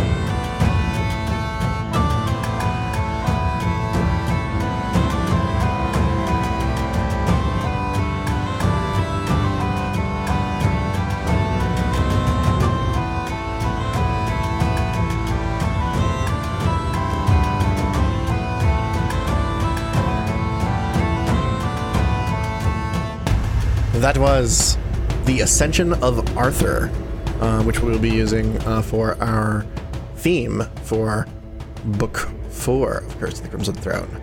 Uh, one of the things that I really like about Ascension of Arthur, that is ultimately a reason that I wanted to use it, is uh, I wanted something that has sort of a different cultural identity than some a lot of the stuff that you've heard in Korvosa itself. Um, and specifically, one of the reasons that I like Ascension of Arthur is that there's like uh, there's like bagpipes in it and stuff like that. Hurdy-gurdy. Um, hurdy-gurdy, uh, and you know, sort of a, a very very Bear McCreary uh, combination of things. um, but like, uh, it gives you this blending of cultures that uh, that you can't quite place it, you know, because it sort of comes from a uh, mythological version of England in this case. Uh, but uh, I liked using it for the the Shoanti uh, Cinderlands, uh, sort of because when I was originally reading about the Shoanti, like years and years ago, they really struck me as being kind of like a mix of Celts, um, sort of, uh, sort of like pre-Ottoman uh Iranian uh factions uh and Native Americans, right? Like and you know, a lot of a lot of art and a lot of uh stuff especially in the Korvosa setting uh really sort of focuses on the parallels between Shoanti and Native Americans. Uh but I, I sort of wanted to have something that evokes some of the other cultural elements that I really saw when I was reading about them. And so having bagpipes and stuff like that, uh, you know, ties them in to me with like the Celts and stuff. And so I was like, oh yeah, let's do that. yeah, and, and also sort of the interpretation of the King Arthur story as being a um uh an anti-colonialist one. Yeah, yeah, yeah. Well, I mean, um, I, I didn't really put much thought into the Arthurian aspect of it. It was mostly just the instrumentation. That In I the liked. interim, we went and saw uh Green Knight.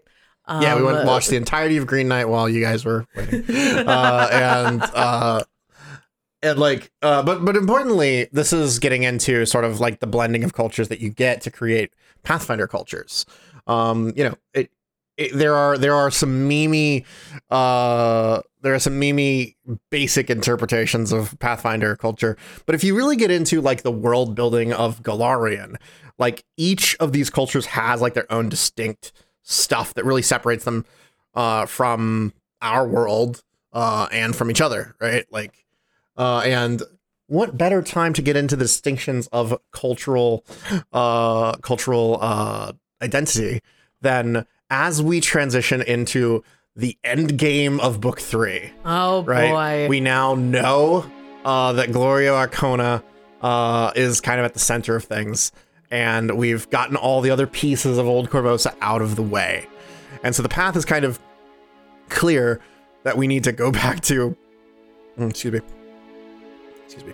Uh, we need to go back to Old Korvosa and deal with Glorio Arkona. But first, uh, we we do have uh, we we rolled a random encounter and fought some red mantis, and then we and from them we got the bone of a red mantis. yeah, we got the jump on them and managed to kill them before they did their turning into mist thing. yes Uh, and we got a finger bone, uh, and we gave it to uh, um, the broker below and got uh, the location of our little baby Portobello, who appeared uh, upon scrying to no longer be so little, Yeah, uh, and also seemed- to be attended by uh, a little goblin lady of Yes. some sort. Yes, uh, we we uh, via the broker we we got that. Uh, Portobello's been getting some uh, magical healing attention, uh, and is is quite a bit differently off than uh, than than last than last we saw him. Yes. So we decided to go try to find this place um, that appeared to be somewhere in the sewers of uh, Korvosa. And we went down into uh, not just the regular sewers, or the uh, we went down into the deepest deep sewers that ended up being more of less of uh, infrastructure that carts around sewage and more of the remains of a city that Korvosa had been built on top of. Yeah. Uh, specifically, you you were actually in sewers still, but it was the Tha- the Thassilonian sewers of Zinurithnia Ah, uh, that are still there below the main the main the, the like basically we we built our sewers on top of theirs because they had the better infrastructure. Yes, we did not quite intuit that or determine that Uh, in the game. Yes, yeah, you guys Uh, didn't pick up on that. Uh, yeah. Um, uh, but like you guys got lost in these Thassilonian sewers beneath the city. um, there's also another place where uh, I kind of took a little bit of creative license in that the like the Korvosa guide does explicitly say there are more things below Korvosa than what we've outlined, and they sort of give you the general theme of what you're gonna find down there. Uh, and uh, I really wanted to give it some ties into some of the other stuff going on around Varisia, which is the Rune Lords, right? Like, and Korvosa uh, sits on the site of a city that once existed uh, called Zinurithnia. Uh, Once the the ruling site of the uh, Rune Lord of Lust. yes, and so as you go deeper into the the battles of Korvosa, you also uncover pieces of this lost civilization. Uh, and specifically, um, we after wandering around lost in here, we have our lovely scene where we don't know if it's a, se- a statue of a Nereid or a statue of a Dryad, uh, and uh, and then you run into some Korvosan guards, Yes. and scare them into giving you a map uh, before realizing, oh shit, these guys work for Cressida. We should Yeah. probably work with them. Uh, yeah, we apologized. We gave them their map, Yes. their map back. Uh, they went off to whatever drop they were doing with um, the head of the Thieves Yes. Guild. And, Guildmaster Boole. and uh, yes. we we had a good laugh about it later. yes. I You wonder what they were doing. you have invoked both my wrath and, my, ire. Yes. uh, and so, with that information, you you went uh, you went uh, to where the water was flowing into. Uh, that didn't follow the flow of water into the like the bay or whatever. Uh, and you manage to find uh, this waterfall, uh, the Corpse Feaster Falls, as we called it, where Corpse Feaster Otyughs uh, are grown. Uh, or basically, Corpse Feaster Otyughs being like a bigger, badder version of an Otyugh. Uh, the idea is that they're that they get that big by eating the eating the dead, and it's like, but we're like, no, they're not doing that here. Uh, we're just calling it Corpse Feaster because it evokes the size of a large Otyugh.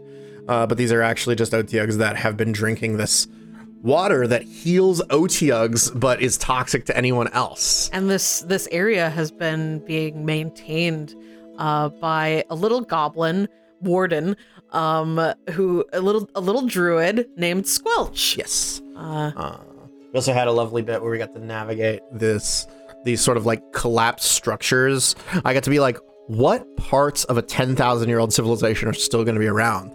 And I'm like, well, it's it. We're in a we're in uh, a sewer, so there's lots of moisture here. Yes. So wood is gone. yeah. Uh, so we have stone, we have metal, uh, and not much else. Uh, so any writings that were here are gone. Any any uh, chairs or yeah. uh, shelves or any foodstuffs or whatever. That's all gone. Oh yeah. The only thing that can possibly be left here is stone, and even then, the stone is in rough shape because it's ten thousand years old. yeah. Yeah. Um, and so we had like like water had eroded away through a building that had collapsed in on Gosh, here. that was so cool. like a building was on its side underneath the city. Uh, and uh, we had actually the the lost pieces of uh, uh, I don't I don't know if I told you this. Did I tell you that it was um it was an orrery that you found?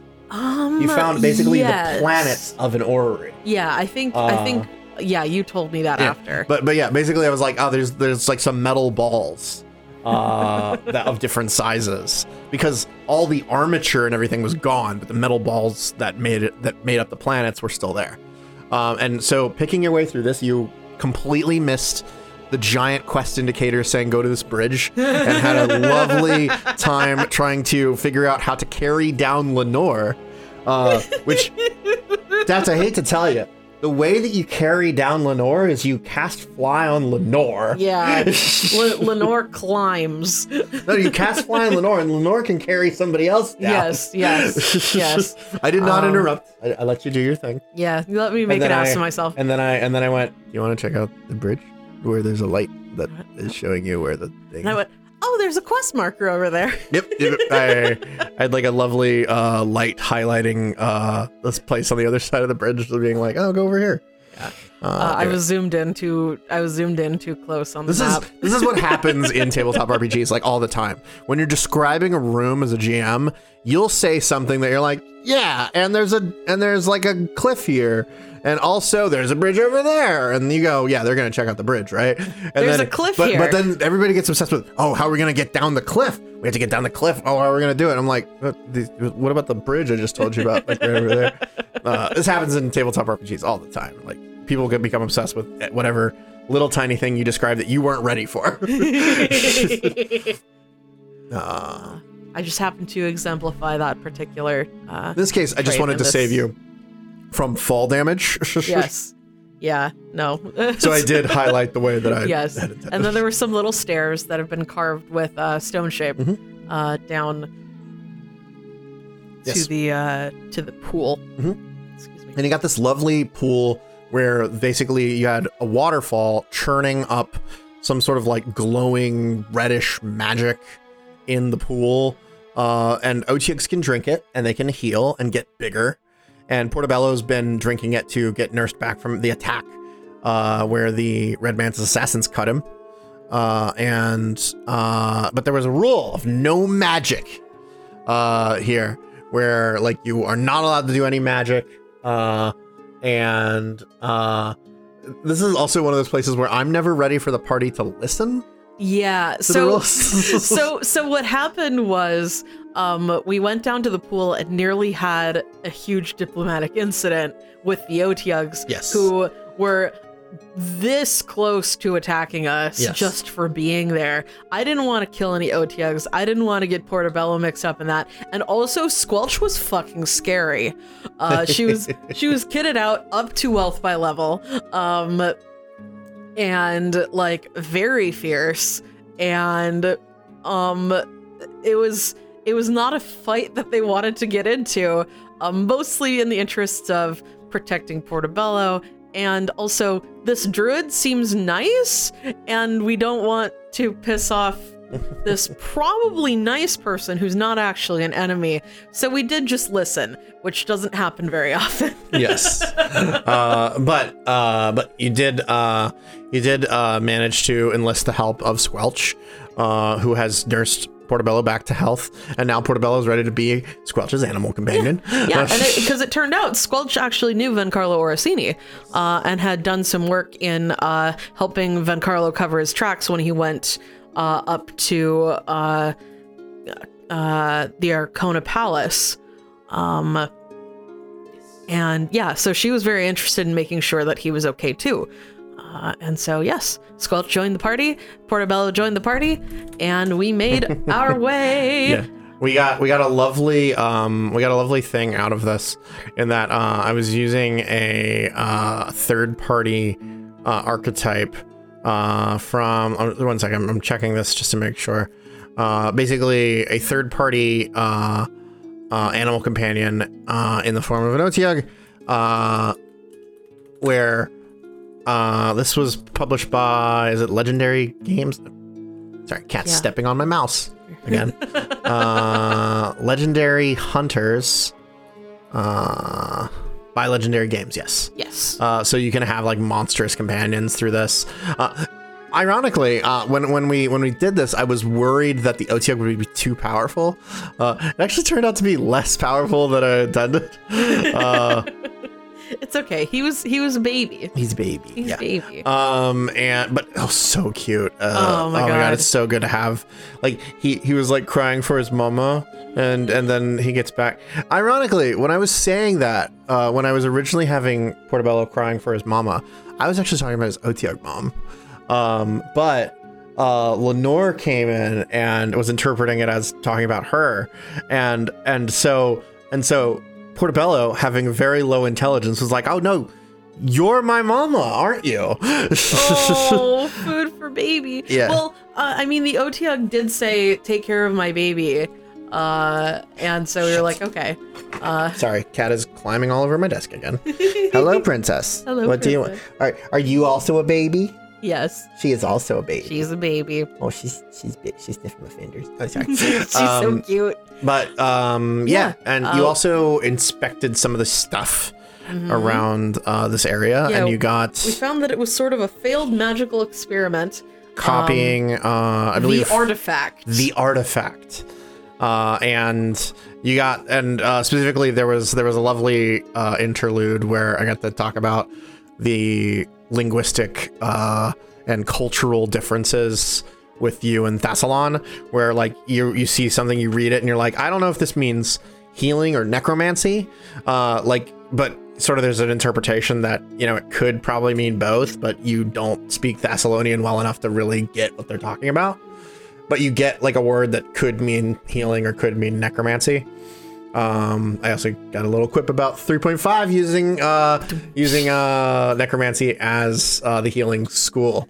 I believe it's back to necromancy now in two in second edition, isn't it? I would need to look that up to. Yeah, I believe that. it is.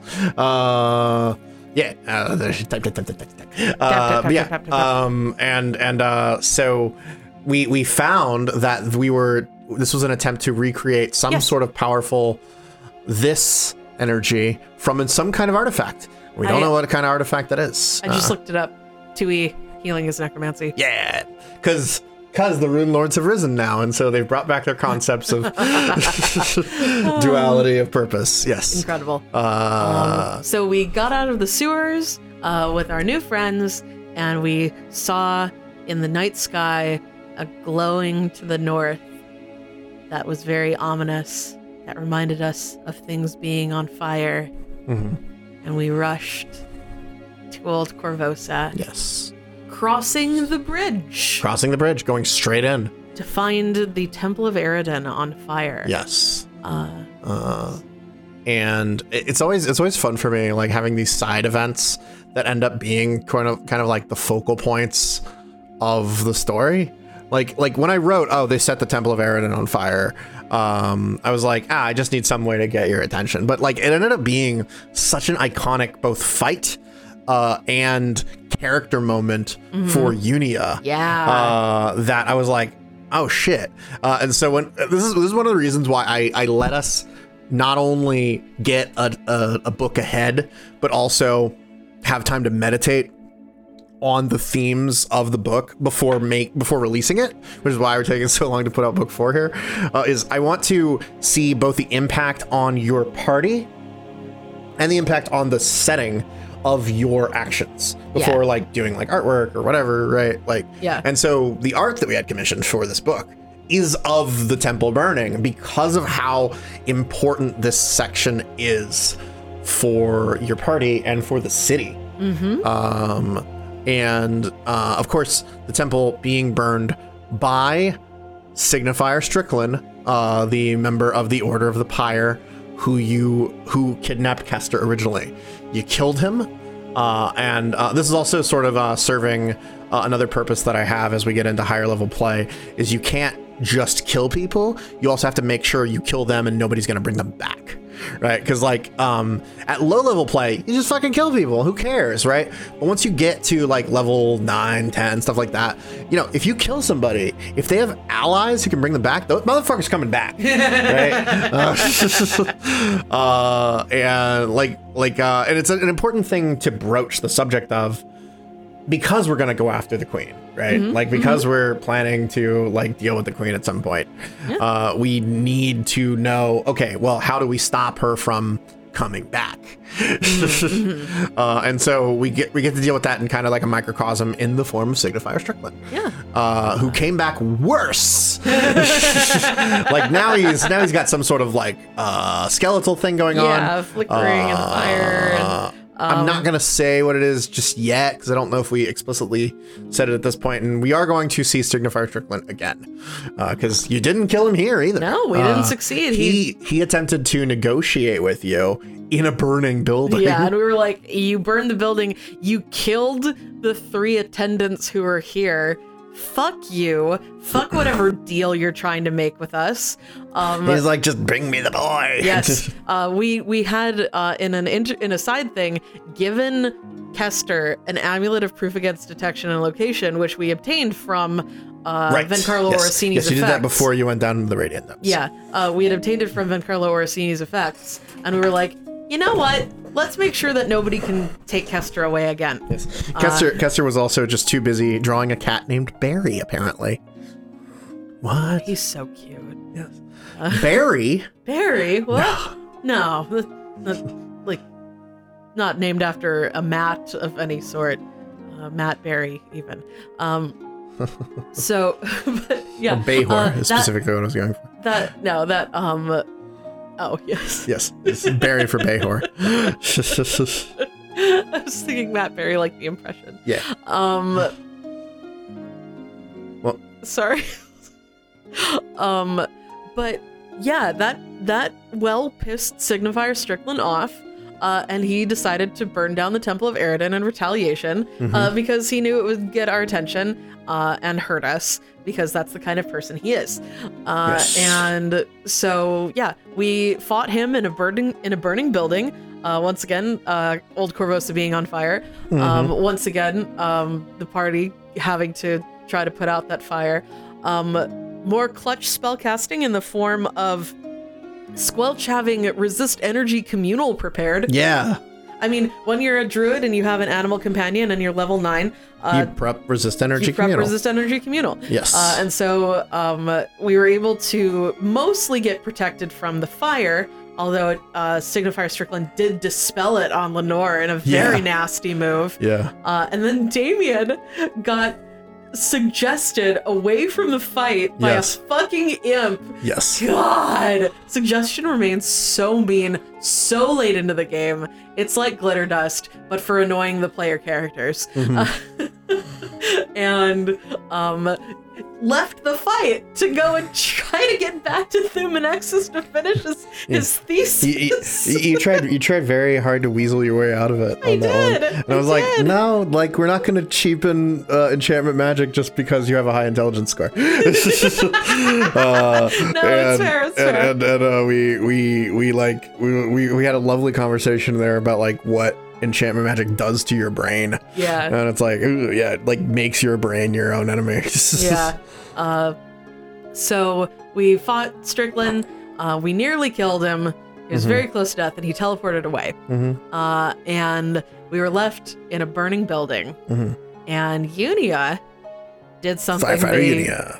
The firefighter Unia, yes, did something that they should not have been able to do. Yes, I believe you went to cast Aqueous Orb on the altar. Yes. Uh, Uh, but Shadow rather, Conjuration, Aqueous Orb on the altar. But rather than getting a Shadow Aqueous Orb, you got this like huge, uh, huge rate like like radiant burst of shadow energy that quenched all the flames and restored parts of the temple with uh basically an echo of the temple from the shadow plane I don't believe all of that was clear at the time because it was night and you know you were just trying to get out of a burning building. Mm. Um, but uh, as you guys will see, as we're getting into book four, uh, that sticks around. Uh-huh. Uh, and I believe we don't deal with that in book three here because you're really kind of set on, you know, we have to get to the Arkonas. Also, we were just in a burning building, but like the fact that Uni is able to call forth this incredible power is like really a momentous occasion. Uh, sort of marking uh, a shift from just being, uh, you know, this person saying, "No, Aroden's alive. Aroden's alive." To I have performed a miracle Yeah. uh, of Aroden. Yeah.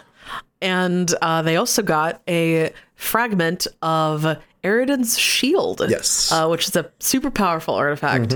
Um, and it had been turned to stone. Uh, Yeah. So, This is um this is uh, kind of getting into one of my like game philosophy things is I, I always sort of treat it as a character sheet tells you what you can do all the time. Basically it tells you what you as a player are entitled to. But like there should be times when characters do things beyond the scope of what's written down on their character sheet just because of circumstance or whatever. Uh, and I, I'd actually um I don't know if I'd had this entire thing planned for a long period of time, but I did know that I wanted Unia to do something with the Temple of Aroden that would be uh, more momentous. Uh, like perform some kind of miracle involving the Temple of Aroden. Uh, and I just didn't know how to have that come about until like we, you know, set it on fire and quench the flames with aqueous orb. And I was like, that'll do. It was very cool. yes. Uh, anyway. Yeah, and so uh, we went and retrieved Damien from the Grey Maidens who had Yes. detained him, uh, doing some, uh, we'll say, very convoluted sort of um, mind tricks to get Damien to cast Yes. dispel magic on himself. Yes. I believe Ophelia said. I talked to the Grey Maidens over there, and they said that You said that you can work on. If, yeah, they'll let if you, go back to you can go to Thumanexis if you cast a spell magic if you on yourself. cast a spell magic Yes. on yourself. It's very and good. Damien was like, you know what, Ophelia? I trust you because Ophelia got a natural 20 on her bluff check. Yes. Uh, so he cast Dispel Magic on himself. This is really good. And dispelled the suggestion effect. Yes. Um, and then from there, we went to House Arkona, um, where it turned out you were expected. Yeah. And you were welcomed with open arms. yeah, arms. we were we were going in there fully expecting that uh, as soon as we got through the door, they would be like, "Oh, it's you. We know why you're here, and we're going to stop you." Yep. Uh, and uh, again, this is this is another thing that I, I like to mess with a lot of times uh, as a GM is I always you know we always assume that you know you go into any place you're gonna fight you're gonna kill the things, but it's like it's nice to flip it sometimes. Yeah. Um, and the book actually does sort of like allow for this. Basically, if you if you go to Arkona Ar, uh, to Arkona Palace. Uh, before killing Pilts, he asks you to kill Pilts. So then he'll negotiate with you. Yeah. And if you go there after dealing with Pilts, he's like, "Thanks for dealing with that problem that I had.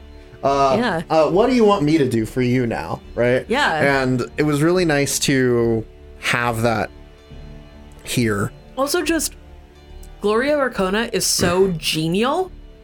Like he's so charismatic and so like overtly friendly. Like we were waiting uh, in the side room, and he came in and immediately started berating his major domo for not giving us any refreshments. Yes. Uh, and uh, then very much making a show about how how how kind and how generous he is. yeah, it's obviously all a show, but it is like very different. Yes. Uh, and and like uh, to the so like so to the credit of of uh, the book, they are really asking for a lot for uh, for you to not just fucking kill him when he tells you what's going on here because you have this lovely conversation in which you play a little game of cat and mouse yeah. uh, uh, of of him trying to get you to come to him to say hey we hate the queen and we want to do something about it Uh-huh. um uh but like but basically sort of sort of being polite and do and doing the normal social etiquette things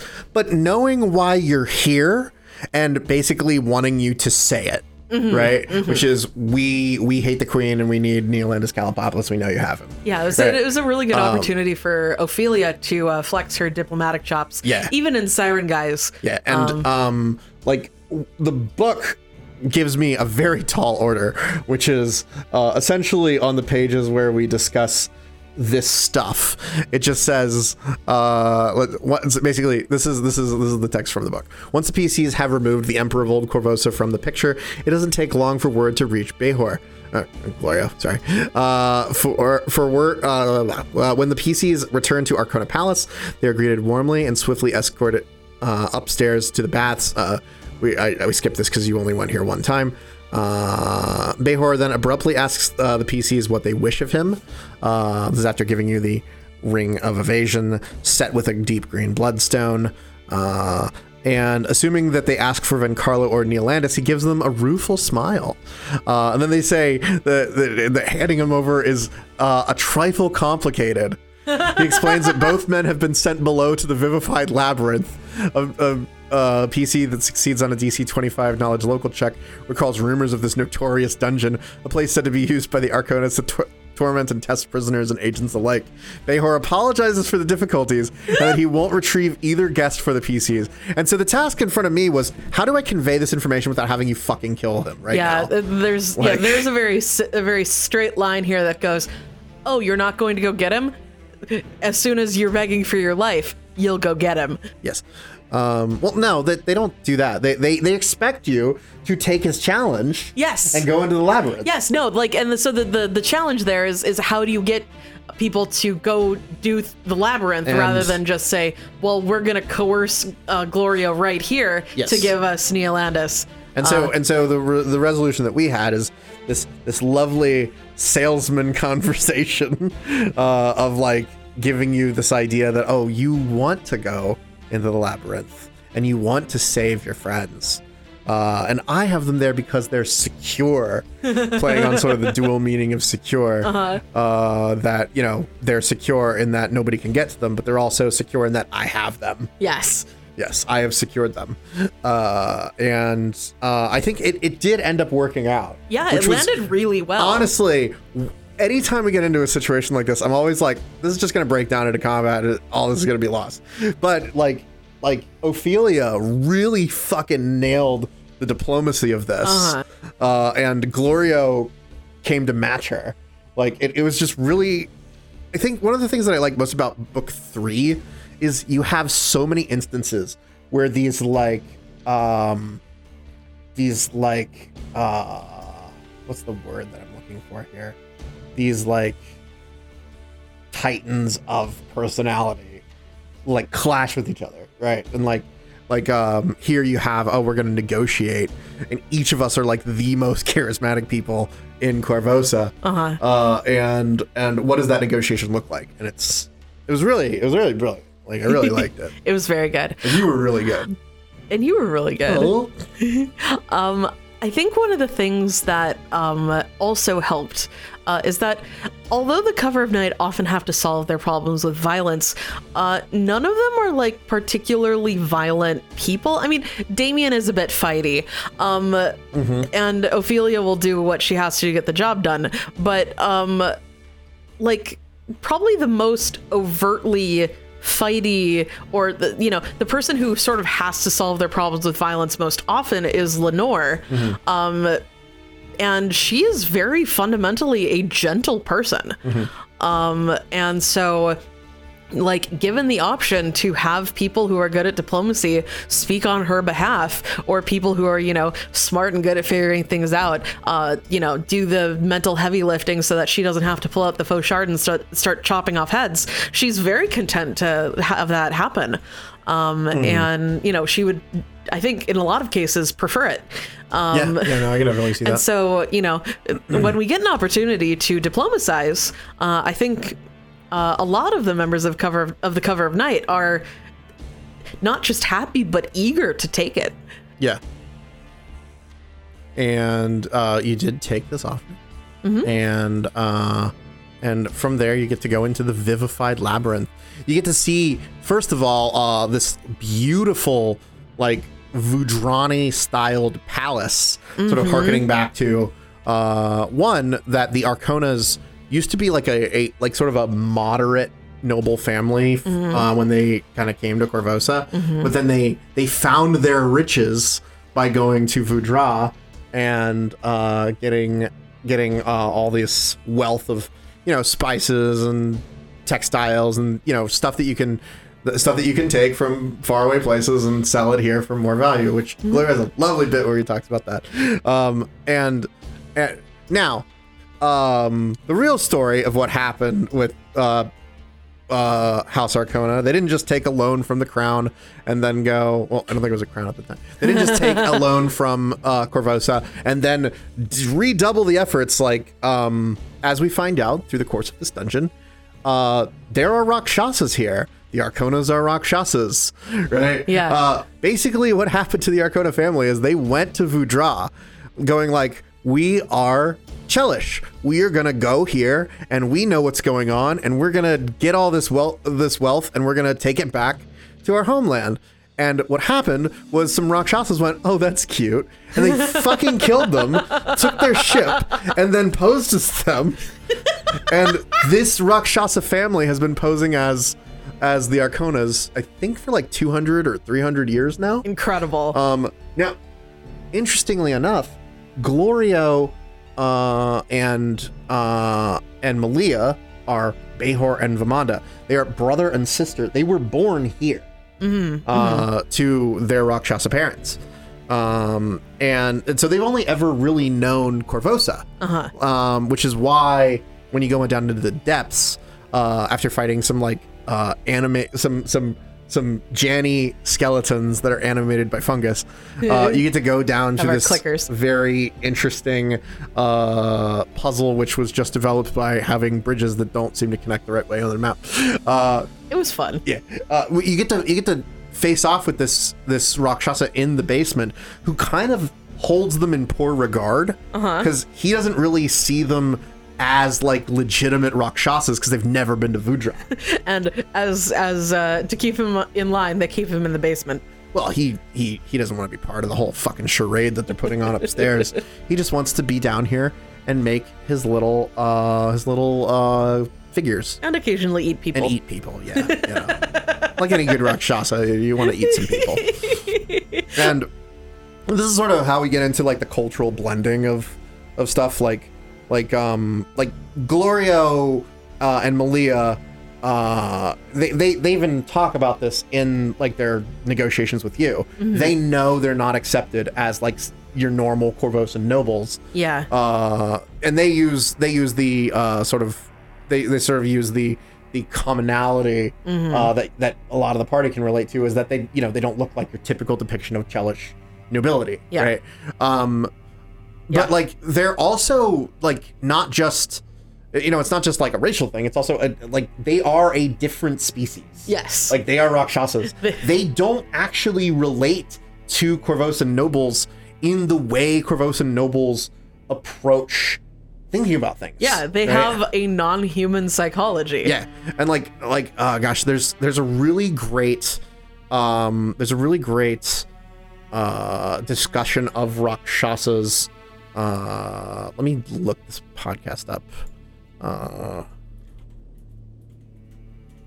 uh, if you can please talk about your experience as a party while I look up the Rakshasa. Uh, yeah. discussion. So, uh, in fighting this guy in the basement, obviously we had our our banter with you know, um, why don't you stay for dinner, et cetera, et cetera. Um, but then like as we um we ki- so he had two big old snakes which we killed, uh, and he was quite sad that we did that.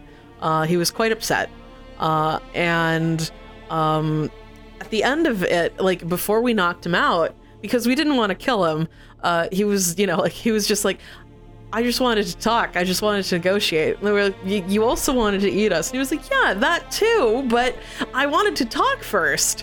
Um, and we, um, you know, we knocked him out. We we kind of felt bad about it at the end, especially when we discovered uh, his room where he'd been uh, doing some really beautiful, really intricate, um, and sort of delicate carvings of like animals uh, out of various precious materials. Uh, and Lenore, you know, our our resident uh, um, was like, you know, had just a moment of really lamenting the fact that um, this, you know, uh, murderous monster who likes eating people uh, was also such a skilled artisan. Uh, and how can these two things coexist? And I really like that, um, you know, the book takes the time to give these uh, characters this dimension. You know, not just like, oh, they're sort of the civilized monsters, but also that they have hobbies. They have, you know, aspects to them that are not, you know, thoroughly reprehensible in every aspect of the word.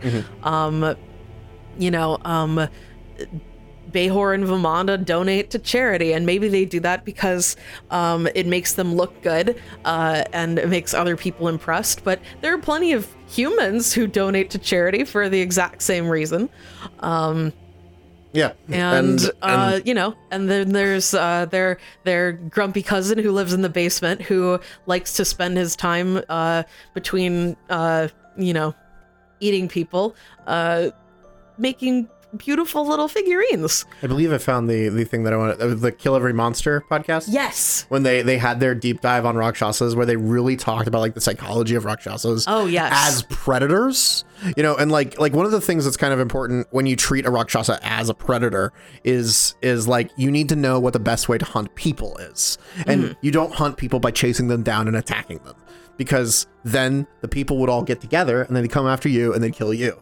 So the way that you hunt people is you make them desire your company, basically. Uh, and and like like and so what Glorio sort of does, th- like through uh, through the various actions that you get here, is make himself vital to a Korvosa, right? And and and in doing so, he actually does a lot of good for the city Uh huh. But it's all serving the purpose of of uh, consolidating his own wealth so that he has more influence over Korvosa so that you know the family can hunt people. Yes. uh, uh, yeah, and like specifically, Glorio's bid to become sort of the uh, ruler of Old Korvosa in this regard is to really uh, enable himself to have a constant supply of people to eat. Uh, yeah and and in fact one of the things that is sort of the driving force of the actions here at the end of the book is that Glorio's really worried that Ileosa is going to fuck this up right Yeah, like yeah. that Ileosa is going to push too hard and people are going to end up you know revolting Mm-hmm. and that's going to fuck up this whole thing that he's done where he's made uh, this big business here and uh, created this fertile hunting grounds where he can get uh, basically um, people from Bridgefront yeah. to come here, work for him for a little bit, and then oh disappear under mysterious circumstances. Yeah. Yeah. Um, which is not a thing we have addressed at all in the in the podcast, but like,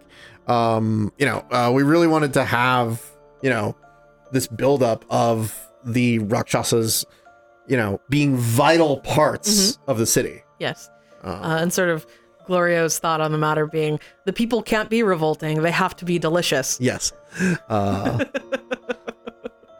Um, and but but th- Yeah. but yeah, you seal that guy away. Yeah, and Uh, so we sort of we sort of got uh, his cousin alluded to that. We sealed him away. We got a robe of arcane heritage, or rather, a sari of arcane Yes. heritage, uh, to fit with sort of the theme of Yes. of Vudra. Also sorry. Also, saris are cool. Yeah. Um, uh, and uh, I mean, at this point, I'd known that we needed to get Lenora a ro- robe of arcane heritage at some point or another, and I figured this, you know, this is a place where you're dealing with sorcerous creatures like Rakshasas. Uh, and so I was like, ah, fucking great place to have a robe of a robe of arcane heritage. One of them would wear this, right?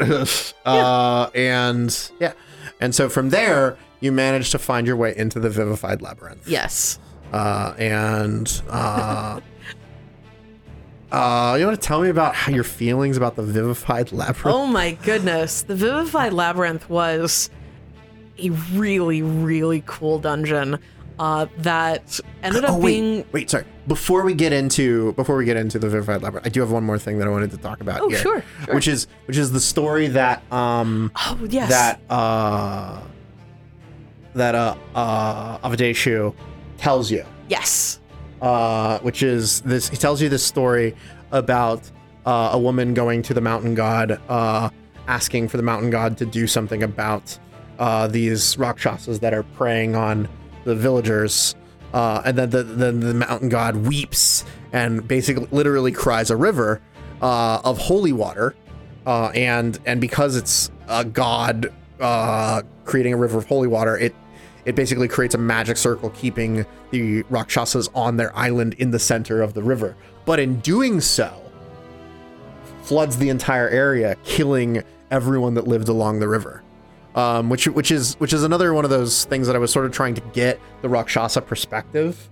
You know, like like like this is one of those tales that uh, I, I I wrote it specifically because there's very little information about Vudra in the Pathfinder setting, and so I wanted to have a Rakshasa tell a story that they know about how Vudra got to be the way it is. And it was it's a really cool story. I felt a little bit bad going back and listening because Ophelia was questioning him at the time, and so she had to be very dismissive to hurt his feelings. Yeah. Well, yeah, Um, that's fine. but That's yeah, that's what I you're, felt, I felt supposed to do. yeah, Um, yeah, but yeah, uh, like like um, and, and and in fact, like I did sort of root in what what uh, Vudran lore there is. Um, basically, the idea that I had was that this this mountain god uh was Matravash, and by crying became a river. And Matravash is uh, a river um, like the Indus River in India, like that is vital to the survival of the people of Vudra and is and you know in in Pathfinder uh like Matravash is worshipped as a god in its own right. And so sort of the idea that I had was that this lady tells the story and it tr- like sort of transubstantiates this mountain god into a river. Uh but in doing so, you know, kills all these people who are living along the banks because oh humans are so stupid. like Yeah, they- uh, but, but you know, and whether or not that's a story that actually happened, you know, Yeah. Um, but it tells idea, truths to the Rakshasa. yeah, it tells truths to the Rakshasas in that we had a good thing going, and then the humans fucked it up. So we need to make sure that we keep them in their little cages so they don't fuck it up again. Also, uh, how did the Rakshasas get from Ah. their little island in Yes. So, so this is the, this is the other part that I talked to Daft about, uh, sort of in between books here, is uh, like uh, one of the ideas that I sort of had behind this story is we tell this story about these Rakshasas that are isolated on their island by by uh, by holy water being poured all around them. Well, how did they ever get off? Well, some idiot showed up with a boat.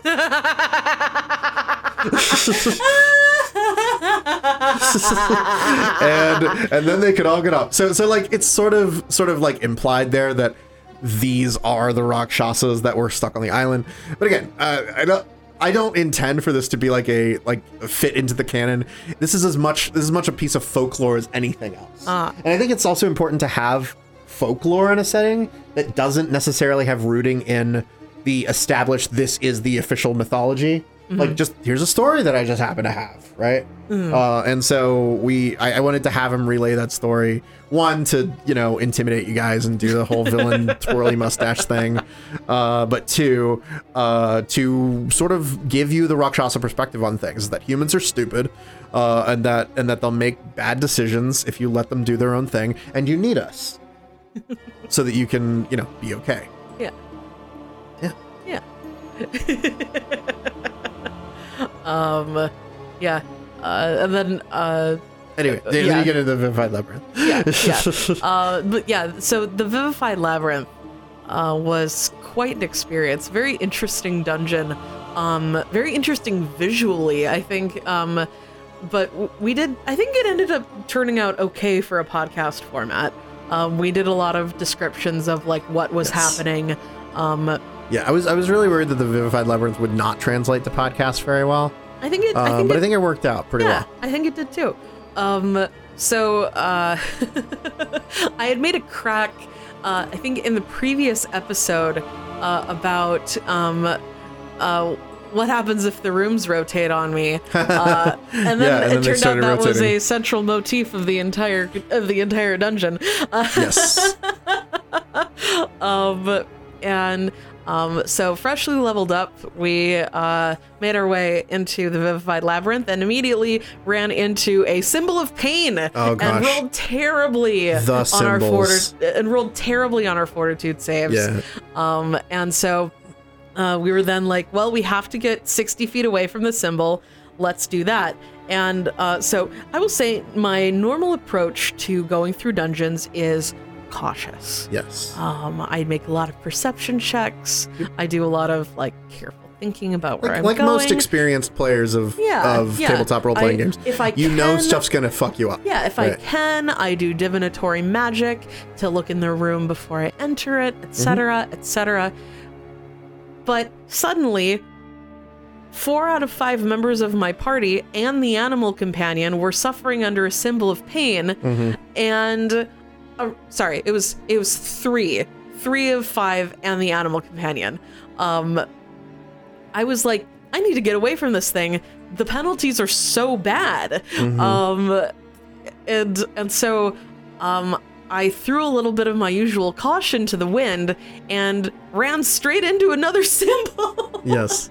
uh, And put Lenore to sleep. which put Lenore to sleep. yes. Uh, and then so we were trying to contend with both of those. And then the Dark Sphinx showed up. yes. Beautiful dark sphinx, Civet. Uh, love her. Uh, Girl boss. yeah. Uh, gaslight, gatekeep, girl boss. Uh, one of the things that I like about Civet so much is, you know, she's a dark sphinx, right? And and uh, dark sphinx is being created uh, as a fusion of sphinxes and devils. Uh, and uh, uh, one of the things that I liked that that you kind of played with is, oh, does she like riddles? It's like, no, dark sphinx is like killing you. and and like like the thing that dark sphinxes enjoy in a way that sphinxes enjoy riddles is being surrounded by deadly traps right Uh-huh. and and so she's happy enough that you fell into this trap uh and she tries to take lenore Uh-huh.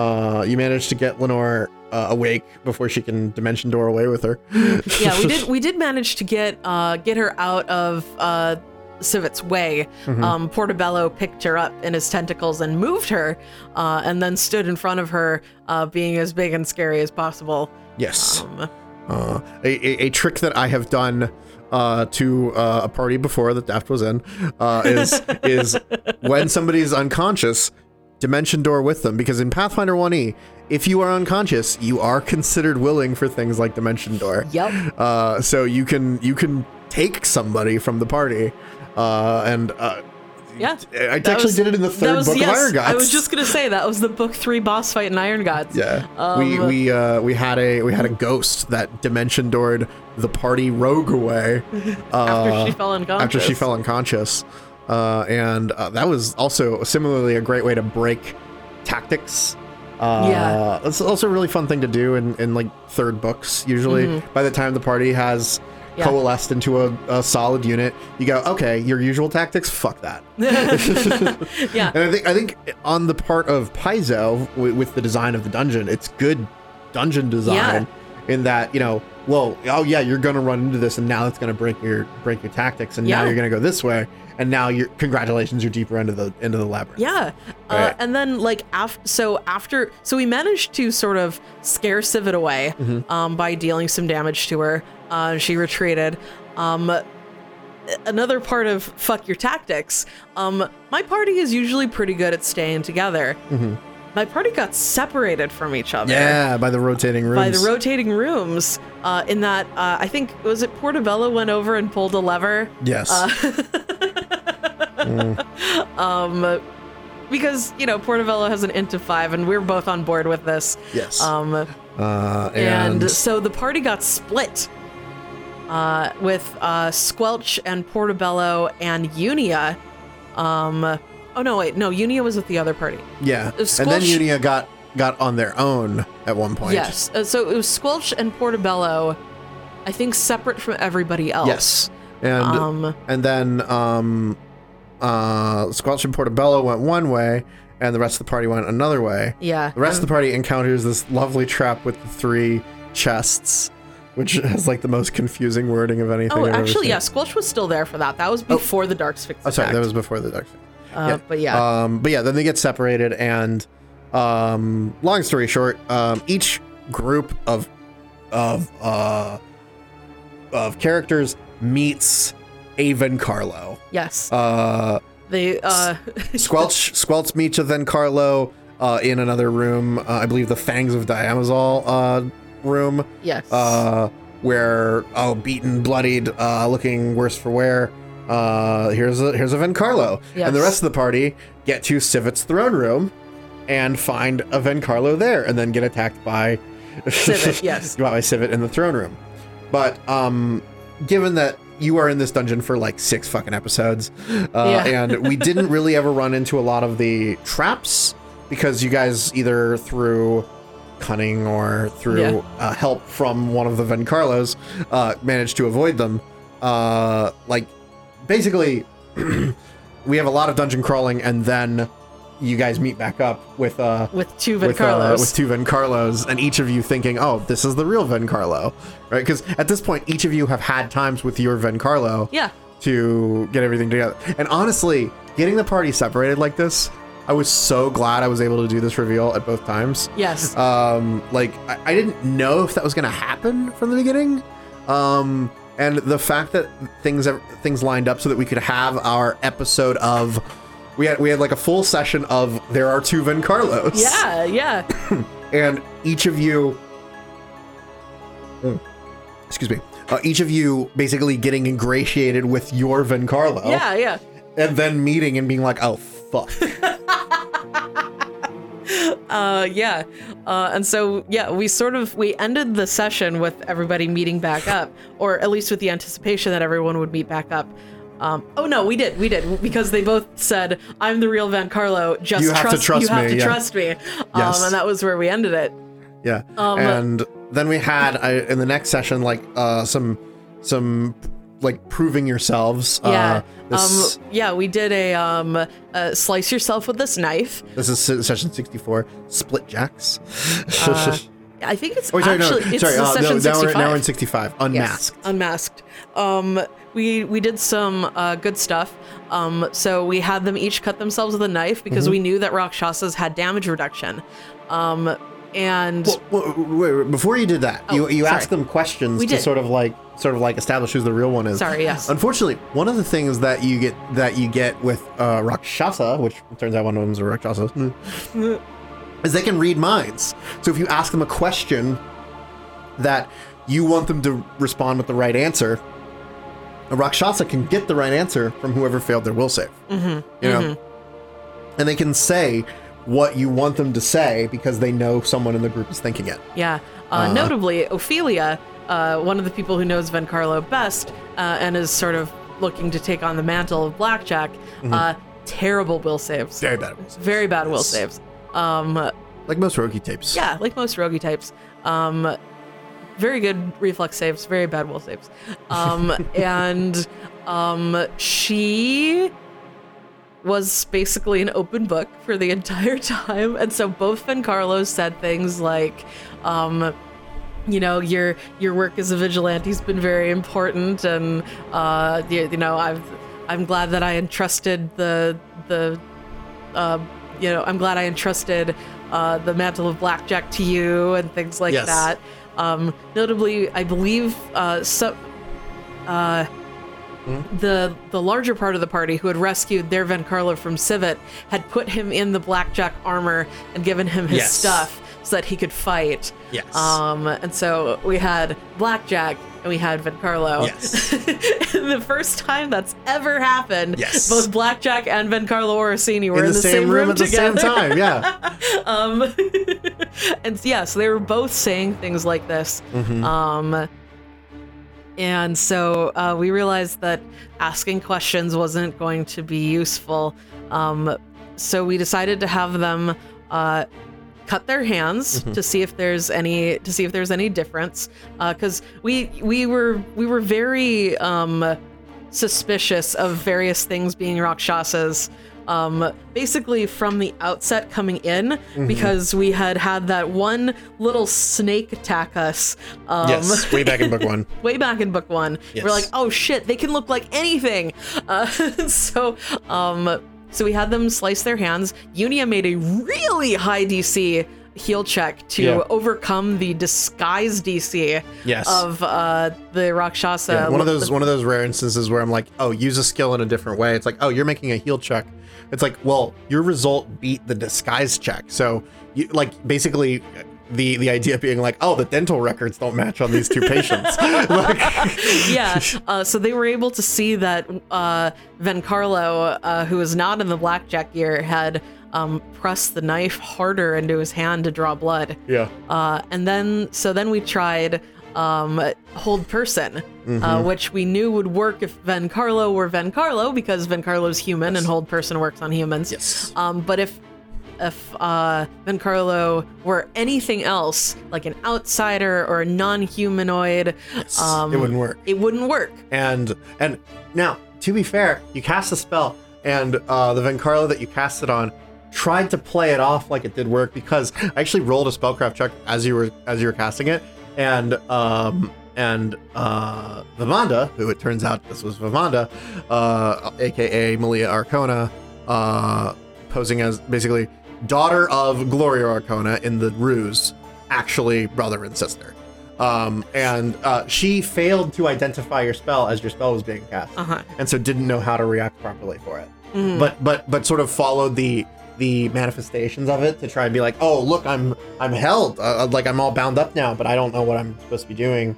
Uh, yeah. And Uni was like, well, you're not supposed to be talking. Uh, yeah, and so you, you got her that way. yeah. Uh, it, now it's one of those one of those great times where we're really dependent on dice rolls. Like if she had gotten if she had gotten the spellcraft check, like that probably wouldn't have worked. Yeah. she would have just acted like she was held, like Yeah. as per hold person. Yeah. Yeah. Uh, and I mean, you don't really. I mean, if you could have like detected magic to see if it was still affecting Got, her. gone over and tickled her. Uh, yeah, or whatever. Like, uh, but you know, happened to work. Uh, and uh, I Yeah. think that was a really good test. Mhm. Uh, and I'm glad it worked out that way. Yeah. Um, Uh, so, but uh, essentially, she then begins bargaining for her life. Um, basically, being like, "Look, uh, I'm trapped in here just as much as you guys are. I want to get out. I want to kill. I want to kill my brother because he's gonna fuck up this whole thing that we have going. He's being way too public. Somebody's gonna catch on. They're gonna find out that we're Rakshasas. I want to go back to the way things were. Right. Or I want to go back to living in the shadows, secret. And you know, this was a very tense negotiation yeah. too. Yeah. Uh, but like, uh, like again, similarly, uh, Ophelia taking point on the negotiation here, mhm, really fucking nailing it. um, I. You know, it's, it's one of those. It's actually this is actually one of the rare times where we change something in the editing process. In that, um, when we first recorded the, the session, I was like, "Oh, this is a cool negotiation." And then we went back and we made it sexier. yeah. We were, we were listening to it and we were like, oh shit.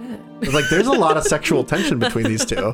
Like, Yeah. like and so and so uh, we had them get like really close and it was like oh you can smell like her perfume and it's like really nice and like uh, and, and so like we, we actually we actually did pickups Yeah, for this yeah. recording to be Just like oh the sexual tension in the scene is like there Just like, just like crank it up just a little bit more. yeah and you know like i think that's that's one of the reasons that ophelia uh, works so well is like she's Yeah. sort of the femme fatale like yeah. uh, uh, she's, she's she's Bond and the Bond girl. Uh, Yeah, yeah, yeah. Depending. I mean, I mean, I would say that like like Vamanda's definitely the Bond girl here. Oh, yes, Like, but she's yes. she's like the Bond girl that betrays Bond here. Yeah, You know, no, like, and yeah, this um, is Ophelia's definitely Bond here, and Vamanda's Yeah. the betrayer Bond girl. Yeah. Uh, and and like and like uh oh gosh, it was just such a good scene. It was very good. um, um, and also the bit with like, um, um, you know, um, well, this this happens a little later. Like, uh, she she takes us to Neolandus, because we're like, we're not going to well, nego- yeah, yeah, that's yeah. that's what we're getting to is yeah, is um is basically you have this negotiation where where where she has been saying the entire time that they need to go after Behor, whereas the, the one just as Blackjack turns out to be the real Vencarlo was like, no, we need to go for Neolandus. And now that she's outed as hi, I'm Vamanda, I'm a fox-headed Rakshasa. Um, you guys are like, we're not fucking going with your plan. Yeah. like we're going with Vencarlo, who's our friend, and also we came here to get Neolandus. We're gonna go get Neil Landis. Uh, and so you go get Neolandus. Uh, unfortunately, we get to find out why she wanted the negotiation to go the other way. uh-huh, Is that when you get there, Neolandus is being guarded uh, by an Asura uh, who is in service to Glorio. yeah, Uh, specifically, more specifically, is in service to the head of House Arkona. hmm Uh, how did you feel?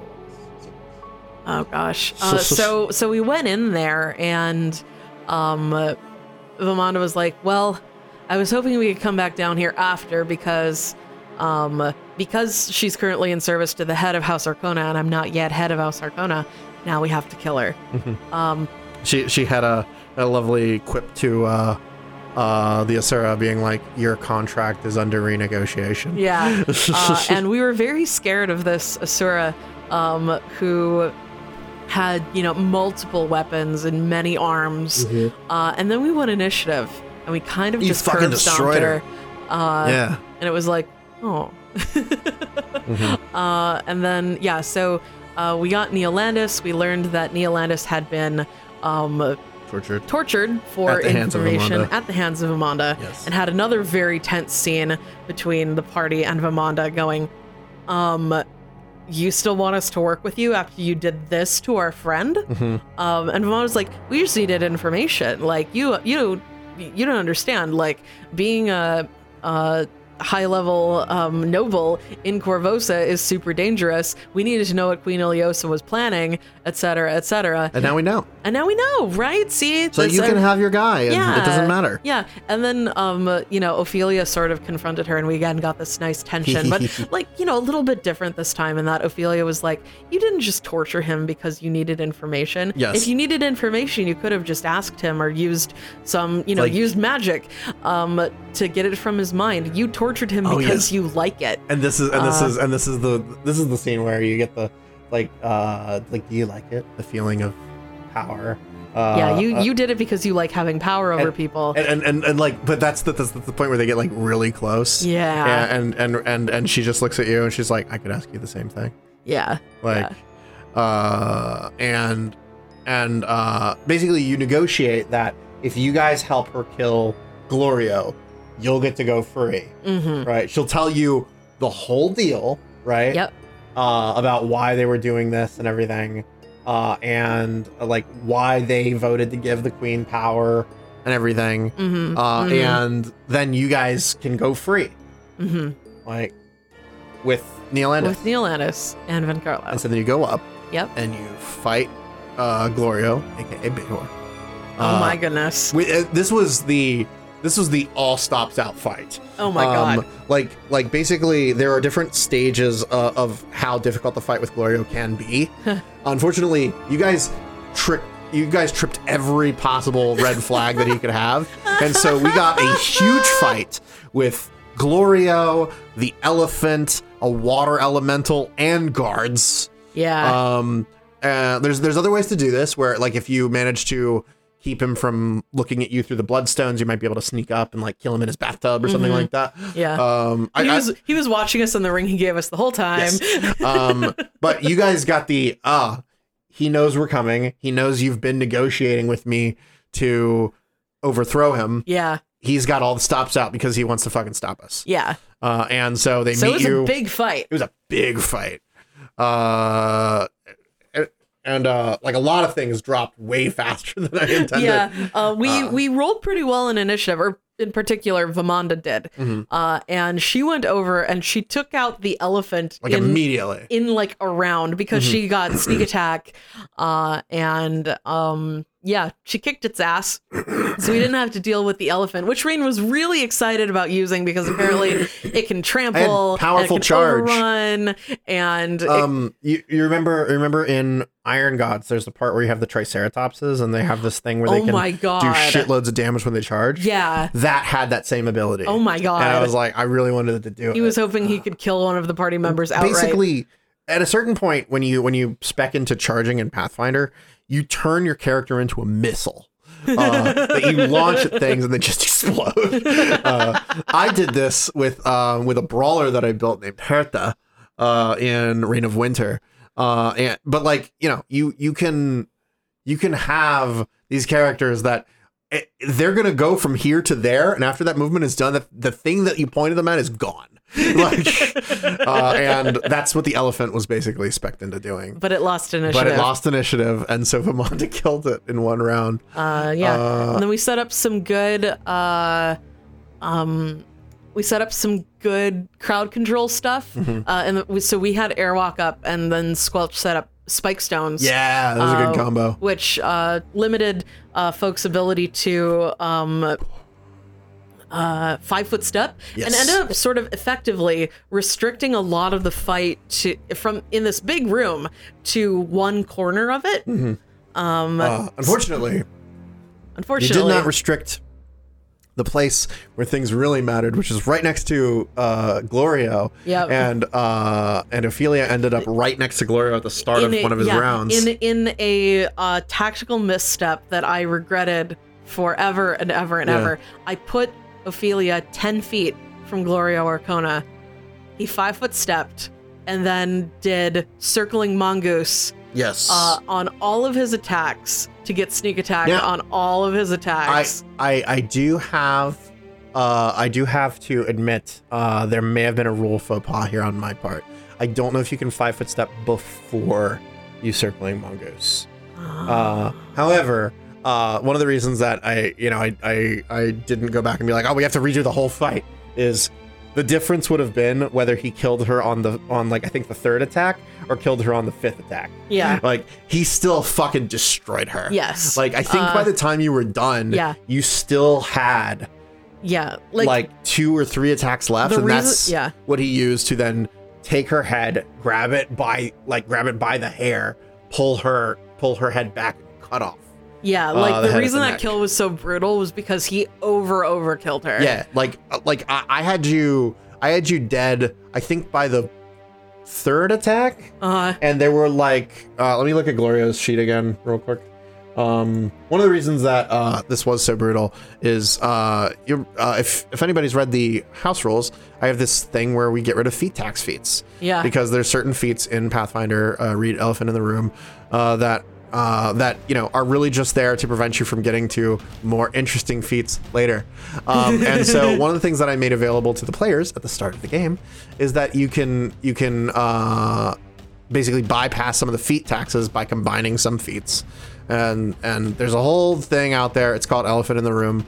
Um, if you want to know the details of how this works, um, I use a slightly modified version of it because uh, I think the uh, Elephant in the Room only builds two weapon fighting rogues, um, and I wanted it to be more versatile for other characters. So I added some stuff for other characters like spell penetration levels when you hit caster level 10 and stuff like that. But anyway, point being, Glorio uh, had more feats available, and so I spec'd him into the uh, into the circling mongoose feat tree, which basically allows you to take steps between attacks of a full round attack, and um, and get sneak attack damage when you do it, right? And so he had, let's see, uh, so he has he can either have bite two claws or he can have the kukri, which he uses uh, one, two, three, four, and then I believe he was hasted.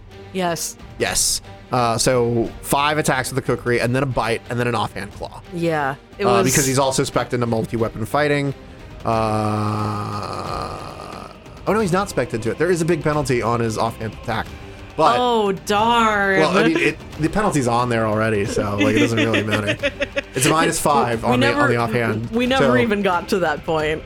Yeah, yeah, yeah. Basically, um, what we did is I think I killed you on the Third, third or fourth, attack. Yeah. But then I still had like three attacks left. Yeah.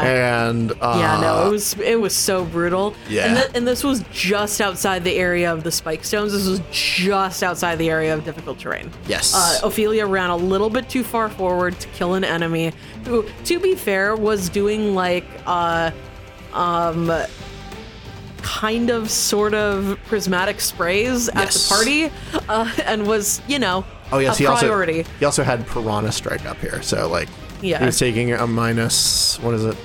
BAB. Yeah, he has a base attack bonus of plus 16.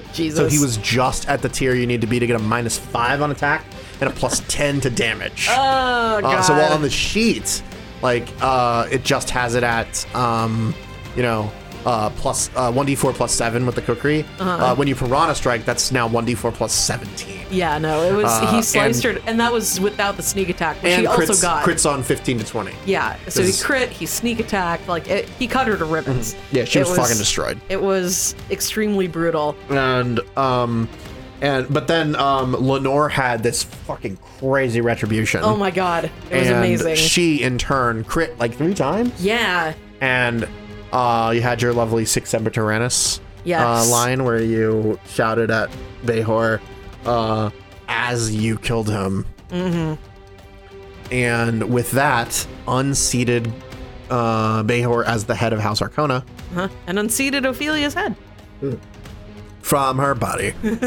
um, and that also means that it's harder to res her. Yeah. You now you need resurrection because the remains are fucked up. I did have a listener um, come in with a question. Thank you, Melanoria from uh, Yes.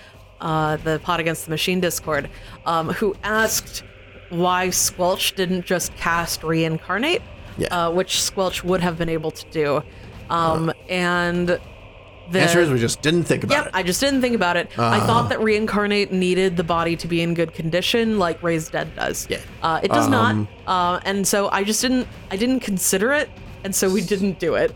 Um, but uh, also, sort of just in terms of like character reasons, um, you know, Ophelia's had some stuff happen to her regarding like the form of her body that she's not really consented to. Uh, and I think that the party would discourage Squelch from casting reincarnate just because it would mean that she would come back in a different body.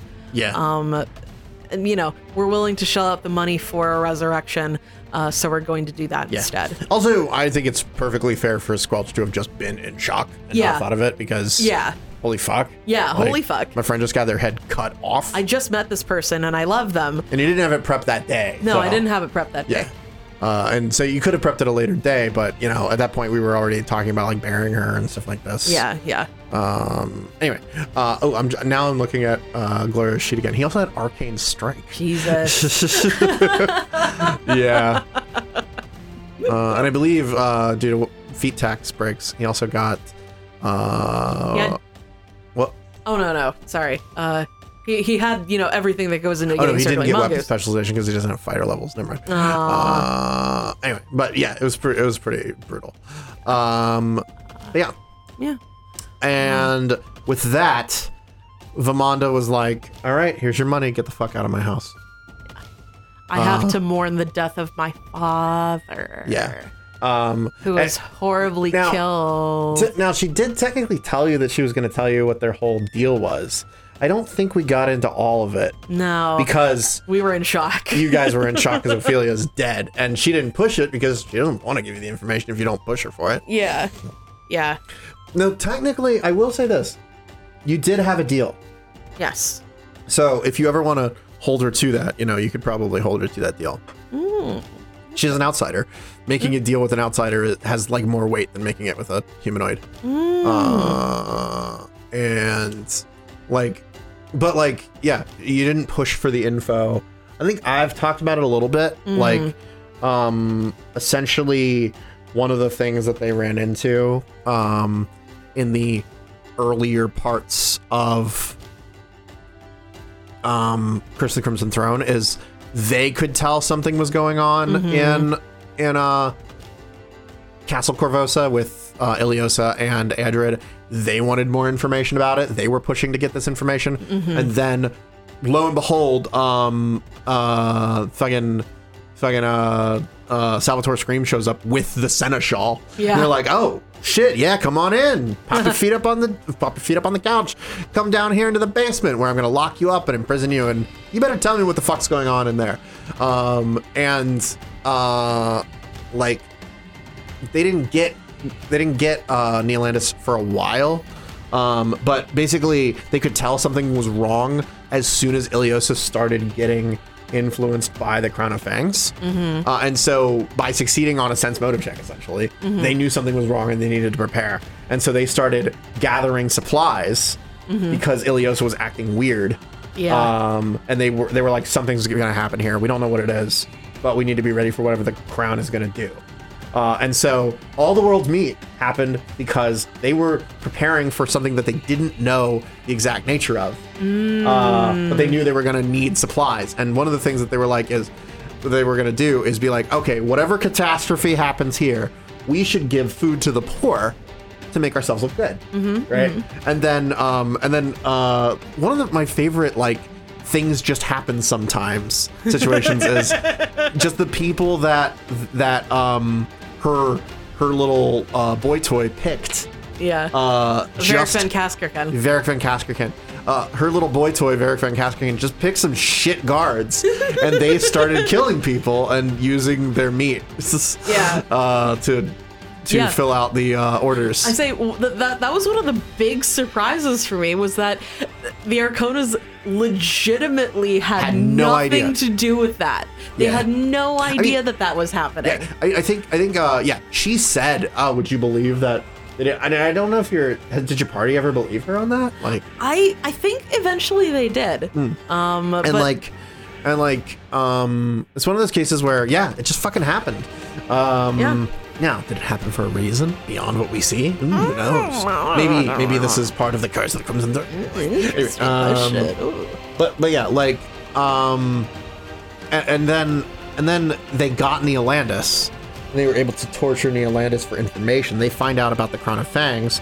They find out about this whole thing uh, that's going on, um, and uh, basically they then then Bloodveil happens, and you know the the Arkonas are not stupid.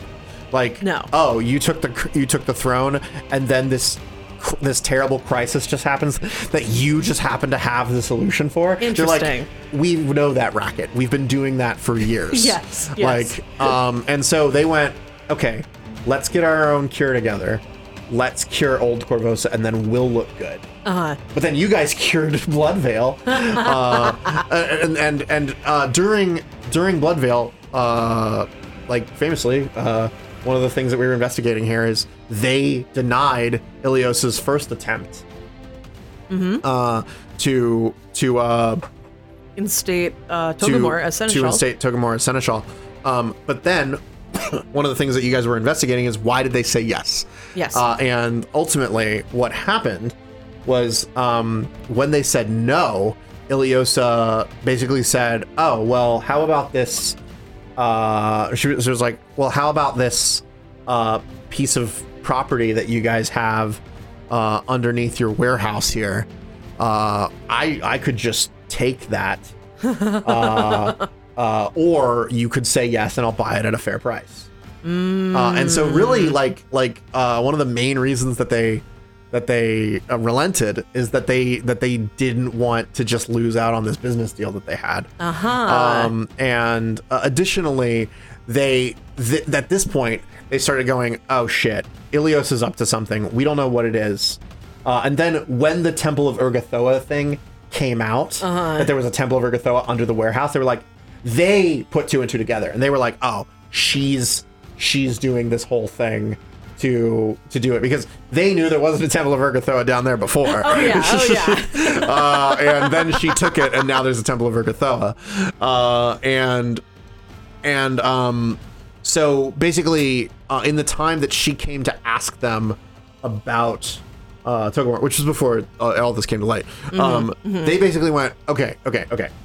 If she's gonna blackmail us into letting us have this or take all of our holdings on on the mainland, right? Mm-hmm. um, let's just give her this power and then once we've done that we can take it we can we can get her off the throne and we'll and then we'll take that power for ourselves so it's mm-hmm. essentially we're going to give her the authority to do this because then we're going to take the throne Yeah. And then, uh, it, then it won't matter because we'll have it won't all matter our because stuff we'll back. have the power right um and so that's when Glorio started concocting his scheme to cure bloodveil mm-hmm. um but then you guys beat him to it Yeah. and and now he's like, oh fucking hell, I I'm like, and so and so, but by you guys coming to him, he's like, ah, this just solved itself. You're like the you're like the only people that seem to be able to get anything done in Korvosa. If I get you on my side, you're the heroes of Korvosa, right? I can then go back and be like, I cured Bloodveil on on Endrin Isle. I am allied with the cover of night and then basically win public favor to Yeah. his to his name and then basically uh, one step leads to another basically take the throne at some point Yeah. I mean, it's a very effective strategy. All he needs to do is start wearing Siren brand shoes.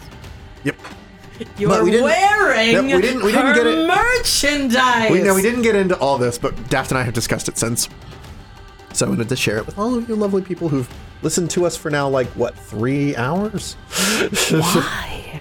why I suppose you've listened to us for many more hours previous to this. So. maybe maybe maybe Sunk this is cost and all that. Yeah, Why it's- would you it's stop gotta be going somewhere, now? right? Yeah.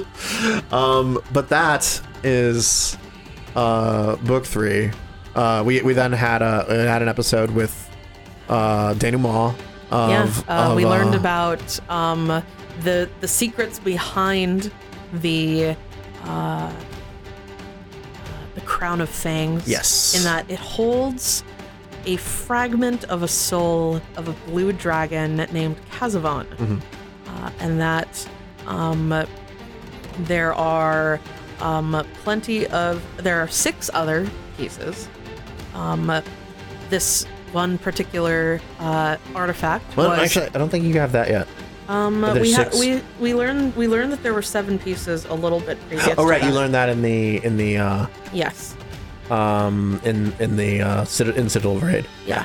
Um, and Sorry, I'm also dealing with. We are are now a book a book further in, and I'm trying to make sure we're not dropping any yes, knowledge that I, I hasn't pulled come out I yet. pulled out specifically my notes for this. Ah. Um, so um, in that he was uh, a worshiper of Zon-Kuthon, Mm-hmm. uh, a blue dragon who got hired by Ustalavic nobles.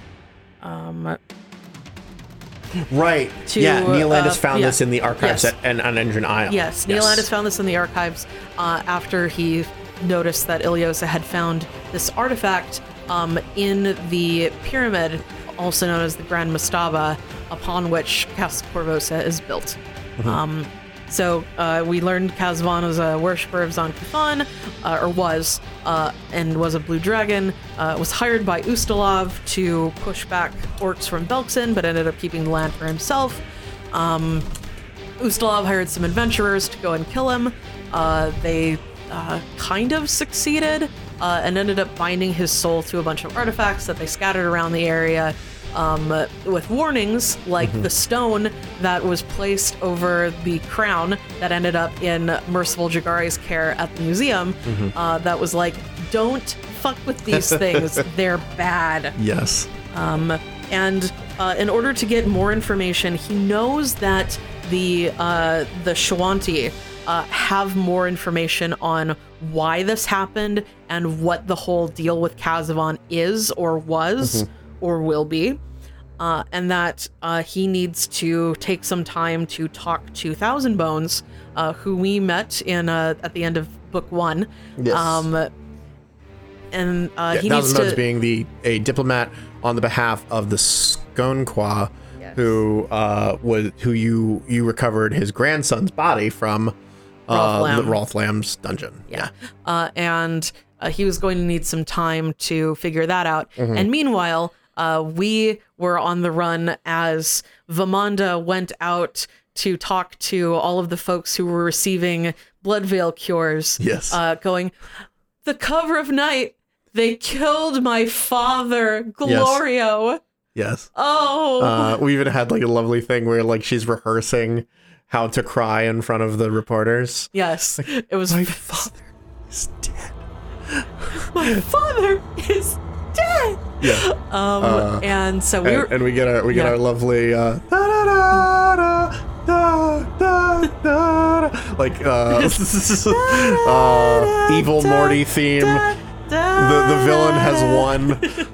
Yeah. It's a really fucking low It's- point for it you is. guys. We, yeah. We're on the run. Ophelia's dead. All of our possessions are in a bag on a boat. on a boat. And Neil and- Landis is also in the bag. Yep. Yep. and then Ophelia's father shows up. And is like, What have you done with my daughter? Yeah. And I wonder what's going to happen there. Oh, wait. That episode's out Now. now. Oh, shit. Go listen to that. Shit, yeah, we're into, go listen we're to getting that. into book four here. Oh my god. Uh, and so that is where we pick up with session 68 Of of Curse, of, the, Crimson Crimson, Throne. Very nice. Go listen. It's, it's, it's going to be great. Do it, do it. It's great. Our friend Mike, he's he's yeah, awesome. Mike Mike plays uh, Ophelia's dad. Also, at the time we recorded this, uh, he was not a dad, Yes. and now he is a dad. He is. He's a dad now. He's got a lovely little potato. Uh, Very cute. Very potato. right. Bye. See you now. See you now. Ah, Ah! book four. Of course, of the Crimson of- cause Throne! of- A two, a two, Wait, wait, what?